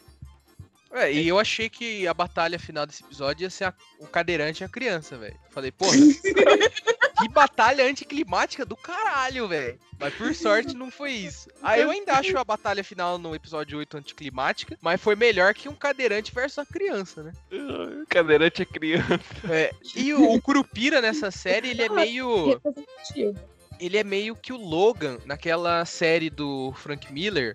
Eu, Wolverine, que, tipo, ele se aposenta e, tipo, ele vira meio que um mito. E aí, tipo, ele é forçado a voltar ativa. Isso eu achei muito legal, cara. É. E, tipo, Ele é essa é. como, tipo um herói, tá ligado? Você É, e essa, essa é a identidade que a gente mais demora pra descobrir. Tem indícios quando ele controla o fogo lá na, na hora da sopa, mas, tipo, lá pro, pra esse Nossa, episódio, pro último, que o cara chega e fala, esse é o Curupira. Eu achei que esse Nossa. foi o melhor, a melhor identidade construída foi essa. Sim, é, Ah, e eu quero trazer é. também, eu quero trazer também a reflexão dessa questão de ele estar revoltado, né? Ele tá meio que. Tu vê ali a revolta dele que Sabe? ah, é, ju- é, por causa do desmatamento, do desrespeito com a natureza. Então ele tá revoltado. E aí, quando ele precisa fazer esse embate, ele tem que voltar ali pra origem dele, ele fica com raiva, né? A gente vê, é um perso a gente vê que é um personagem muito revoltado com tudo que Uhum. acontece, com todo o desrespeito. Então, assim, é, é- são os episódios que a gente fica ali vidrado, né? Sim, mano. Sim. E- É, Esses que dois últimos episódios são os melhores da série, mesmo, tem que falar. E o final desse episódio me deixou empolgado, mano. Foi a primeira vez que, tipo, o episódio acabou e eu falei, porra, cara, saber o que acontece. Que é a Sim. mudança do corpo seco pro Eric, né? Uhum. É, ele sendo preso, então eu falei, porra, tá, esse, esse eu tô empolgado pra ver o próximo. Tem a morte do Saci, que eu jamais perdoarei a Nossa, Netflix por mano. isso. Nossa, O cara morreu. ô, fo- Foi um bate desperdício, mano. É, realmente, realmente. E é, e é uma coisa assim que Agora vai. saiu uma morte que a gente a sentiu, lenda, né? né? Foi a única. Foi a vai única que a gente a lenda, sentiu. porque, porque Saci é cargo. Saci é um cargo. Então não devia morrer, devia passar pra outro, né? É, talvez na próxima temporada a gente veja um novo Saci. Porque É. o, ele guardou o gorro, né? O, o Curupira. É.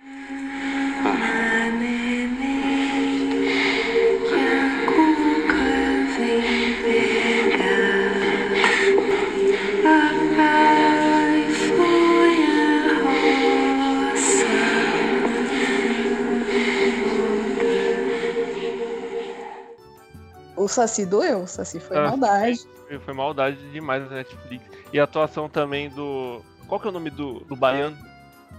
Ah, eu só conheci ele por. Fábio, Fábio Lago? É, do Fábio Lago, muito boa, velho. Dele. Ele já como atuando lá, que- querendo ser o, o herói renegado, não tava afim, ele tipo.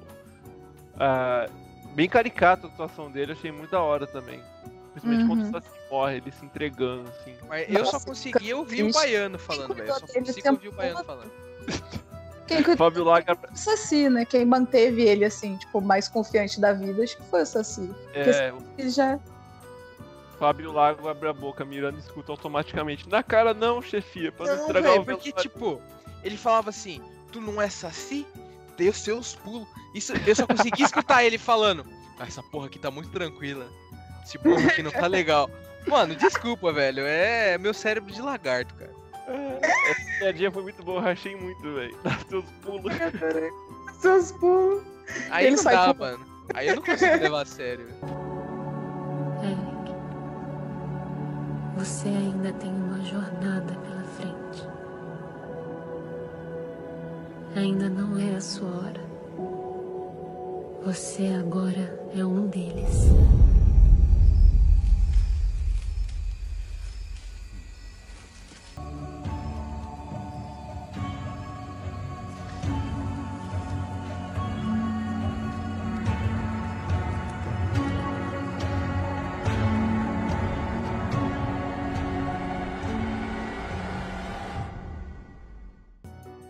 Então, falando de finale, episódio 7, o melhor episódio da série. Disputa com o sexto, assim, talvez pau a pau. Isso aí. E como de novo, mano, o Curupira é intancável, velho. O efeito é muito bem feito, tipo, o fogo ilumina ele todo. Cara, dá um trabalho fudido fazer O, fogo o CGI, velho. assim, você sentiu o ódio no olhar deles, fala, ó, brabo. Só que, Sim. infelizmente, é engraçado.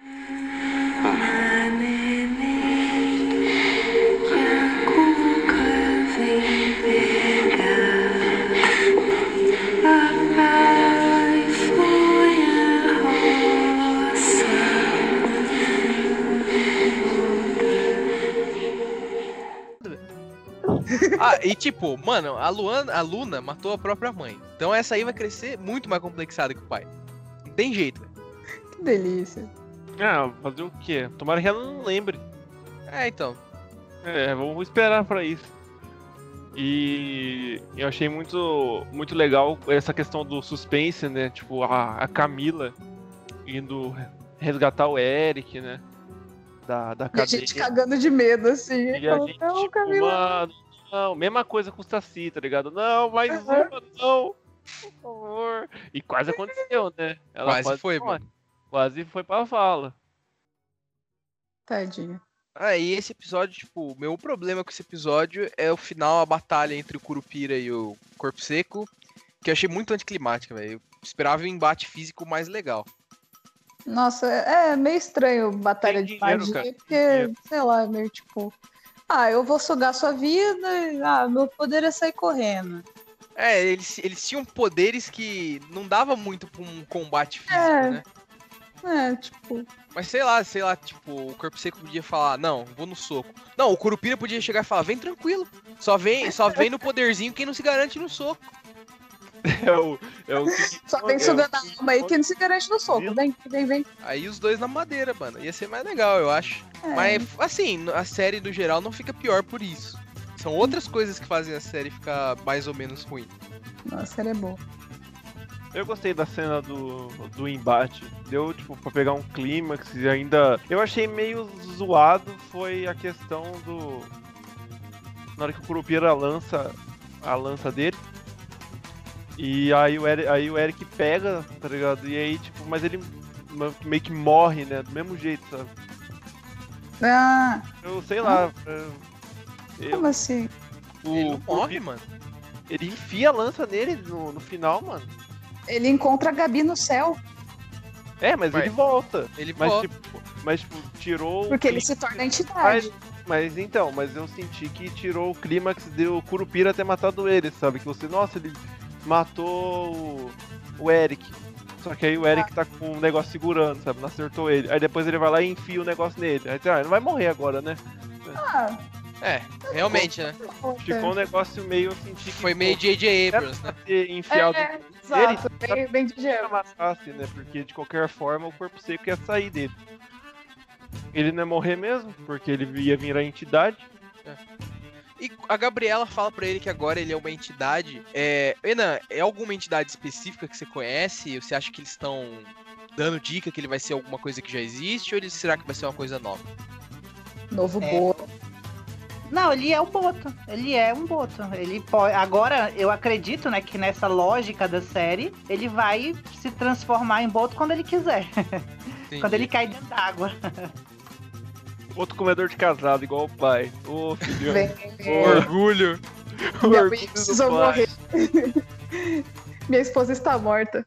Será que tem o que é necessário? Sou a mais bonita do, sou a mais bonita do baile. Será que tem os necessários para apagar o meu fogo? O que eu, olha, desse episódio, o que eu achei assim, bem.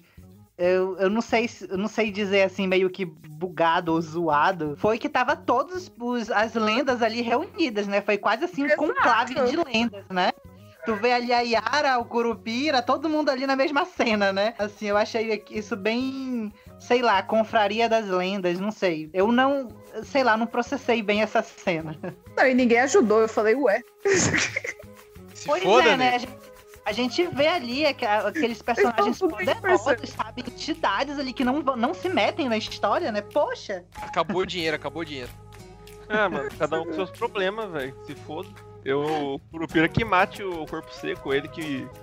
Ele que É arranja esse PO aí. Da primeira vez, né? Vai. É, ele que arranja esse PO, mano. Ele que lute. É. Eu achei legal outra coisa, assim. Eu não lembro agora se foi no sexto episódio ou foi no- nesse aí mesmo, que o filho do Cisso ele cai na real, né? Deixa de ser bocó. É, mais uma reviravolta que não tem explicação. Ele simplesmente fala É, assim. mas eu, É, eu achei isso- legal isso- tipo, a relação dos dois, assim.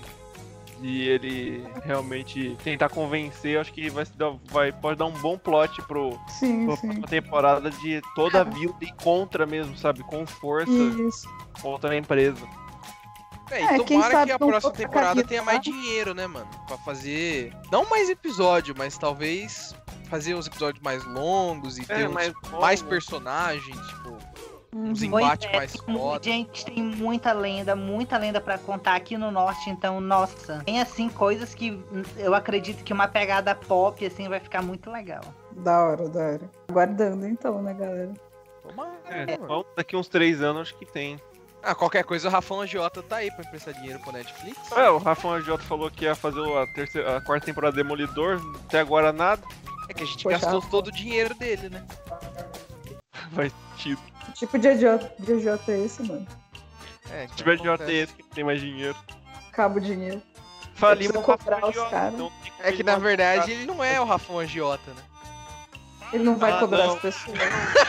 Não, Vai, vai. Ele é quem, quem que ele é? Vai gravar. Ele é nada mais, nada menos que o General Samwick, o caçador de Bart. Porra, Mas- isso vai virar, isso vai virar easter egg até o final. Eu vou do- falar isso até acabar o MD Podcast. Meu Deus. É, Vocês querem comigo? Do que, que você tem tanto medo? Eu quero respostas. Há certas coisas no mundo que não foram feitas para serem encontradas.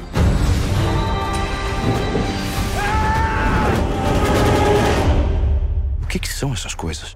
Quer mesmo saber? É um caminho sem volta.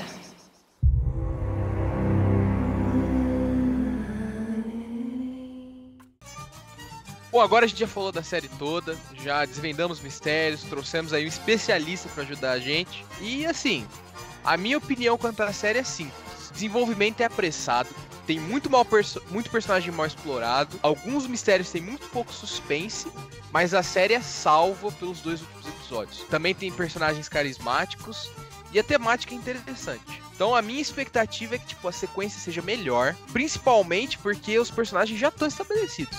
Então agora é. Agora você tem a benção de não ter mais que apresentar personagem, tipo, principal. É só você desenvolver o que você já apresentou. É, apresentar que existe, né, as entidades. Agora, tipo, ó, é isso. O mundo do folclore existe. Quer entender mais, assiste a primeira temporada. E a segunda temporada, sabe, focar mais em um mistério, em uma coisa, ser mais assim. É, ainda tem a empresa, né, querendo a, a, a- a vila. Tem coisa ainda da primeira temporada. É, ainda tem coisas querendo- da vila, né? Os caras querendo ir atrás do Eric, a polícia. Que o Eric é foragido. A Tem polícia esses local- PO, né? O Eric podia virar. Tipo, um feiticeiro, sei lá. O Eric é foragido Ele é boto, né? Eles podiam se aprofundar nessa questão do boto ser um feiticeiro, né? Não ser só um comedor de casado. Sim, sim, eu acredito que seria a melhor pegada. Porque Sim. aí vai trabalhar com tudo que tem aqui no norte. Aqui o Boto ele é feiticeiro, ele faz encantamentos, feitiços, magias e tal. Nossa, ia ser super interessante ver isso na Netflix. Também quero Podia finalmente colocar se a Kuka realmente é vilã, é anti-herói, é heroína, botar um. Ah, eu acho que a- de agora em diante ela vai ser bem que anti-herói, velho. É, Acho que não, ela não volta a ser vilã, eu acho. É, É, vilã eu, queria, vai ser. eu queria ver outras bruxas brasileiras. Eu, eu tenho essa, esse feeling aí com bruxas. Eu acho que outras bruxas seriam legais. Ah, é uma, uma vibe boa, tipo, uma bruxa aparecer na segunda temporada que é do mal, algo do tipo, e a Cuca se aliar novamente, já que ela possivelmente não vai ser a vilã, porque o pessoal amou ela. É, se pá alguém que treinou ela, alguma coisa assim. Tipo, É, algo do tipo. tá andando. Ah, pode ser a. Pode ser a Wanda Maximoff de Wanda. Você sabe, você sabe. É, Eu acho que não é nada, nada mais, nada menos que o general. nada mais, nada menos que General Samwick. Batman vs Superman. Bom, mas então, já que a gente já deu o nosso panorama, eu vou passar pela nossa mesa de debates e vou pedir as notas. Começando por você, Denadai, qual que é a sua nota pra série? Mano, eu vou dar um 8. Eu realmente não tava esperando muito, muito da série, mas uh, me surpreendeu até, sabe? Ainda mais depois de eu ter visto 3%. Eu não tava esperando que viesse algo, algo da hora, assim, da Netflix É. Brasil. Eu não assisti o Bom Dia Verônica. É boa, assista. E vou ver, vou ver depois de eu assistir. Mas eu gostei, igual a Miranda falou, tem alguns erros, a construção de per- de personagem, mas no final ele compensa, sabe? Deixa você bem animado pra vir o que pode, o que pode vir da próxima temporada. E você, Nan, qual nota que você dá? Então, olha, eu gostei muito da série. Eu.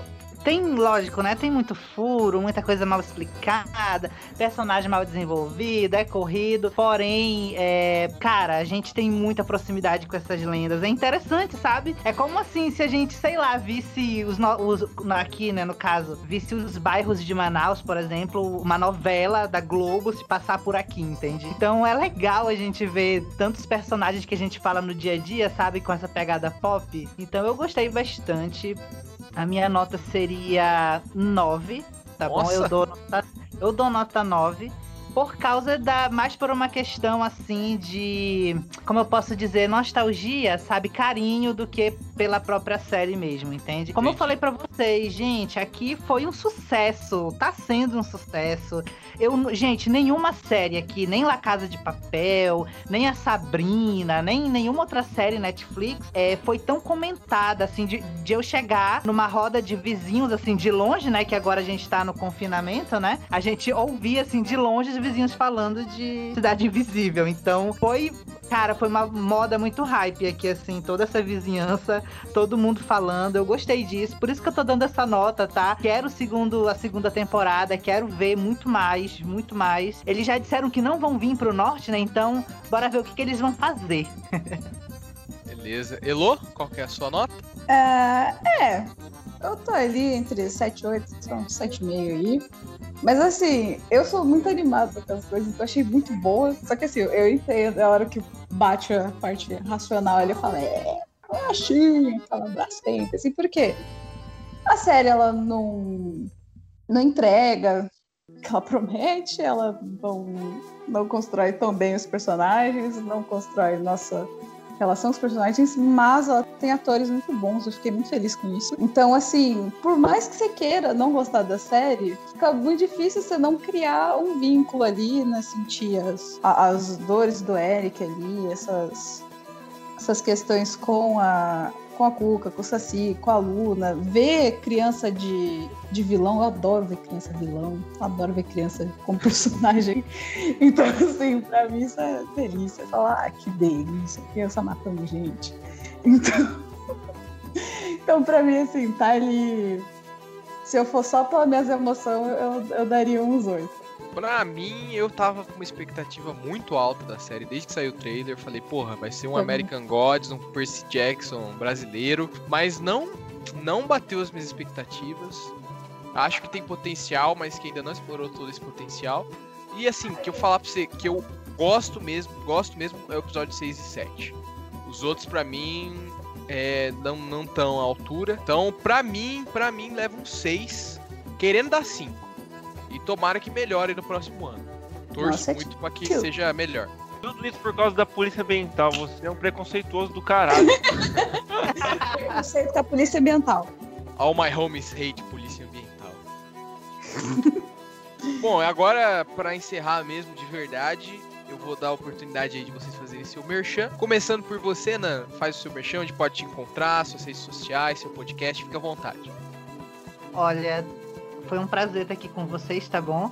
É, olha, essa questão de lenda e de mito, estamos aí, tá? Pode assistir, pode ouvir, né? O podcast do Rolê dos Mitos. Temos o nosso Instagram, temos o nosso, é, o a nossa conta no Twitter, tá? Que é o Alisson que, ad- que administra lá. E estamos aí, gente. Tem muito projeto legal, muito episódio bom que a gente quer fazer. É, Estamos unidos aí para falar bem, para falar do nosso folclore, das nossas histórias, trazer uma reflexão filosófica também, né? Porque não adianta só a gente falar das histórias, elas têm que fazer algum sentido na nossa vida. Então, assim, olha, Escutem lá, Rolê dos Mitos, tá muito legal. O último episódio foi sobre a loura do banheiro e foi muito legal fazer esse episódio, viu? Olha, eu tenho medo. legal.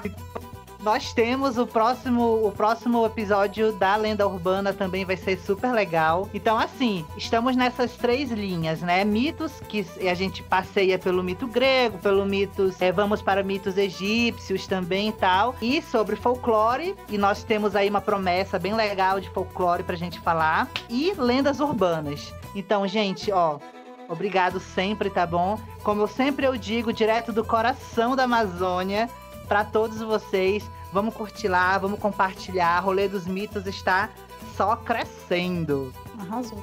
Bom demais, cirúrgico. Bom, Dena, e você, onde o pessoal pode te encontrar nas interwebs? Mano, pode procurar no Twitter, arroba Vini pra verem minhas publicações do do Palmeiras campeão da Copa do Brasil.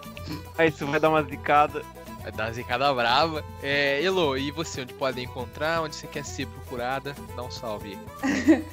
Ai, gente, qualquer rede social, eu sou Elo Aranha, eu tô em praticamente todos os lugares, até se procurar no GitHub, eu sou Elo Aranha, pode ver meus programas lá, que eu faço programa para computador, tá? Importante fazer essa distinção. Então, no, inclusive, você não, não tem OnlyFans ainda. Quem quiser, quem quiser que eu faça OnlyFans, deixa seu like e comenta aí. Sal- um salve pro Caio Braga. Ai, gente, é, então, é Instagram, Twitter, é, Facebook ninguém usa mais. E todos esses aí é arroba Eloaranha, tudo junto. Elo sem H, lembrando. Então, show. Bom, e eu vocês podem encontrar no Instagram, underline Vini, underline Miranda, ou no Twitter, arroba Demirandão, Demirandaô, T-H-E, Mirandaô. É, e lá vocês vão ver as novidades do MD, vocês vão ver eu conversando com a conta do MD, porque eu tenho um pouco de esquizofrenia aí. É normal, acontece nas melhores famílias. Mas até o próximo episódio, então, ouvinte, fiquem seguros e lembrem-se, Nana Neném, senão a Cuca vem pegar. Rodrigão, sobe os créditos.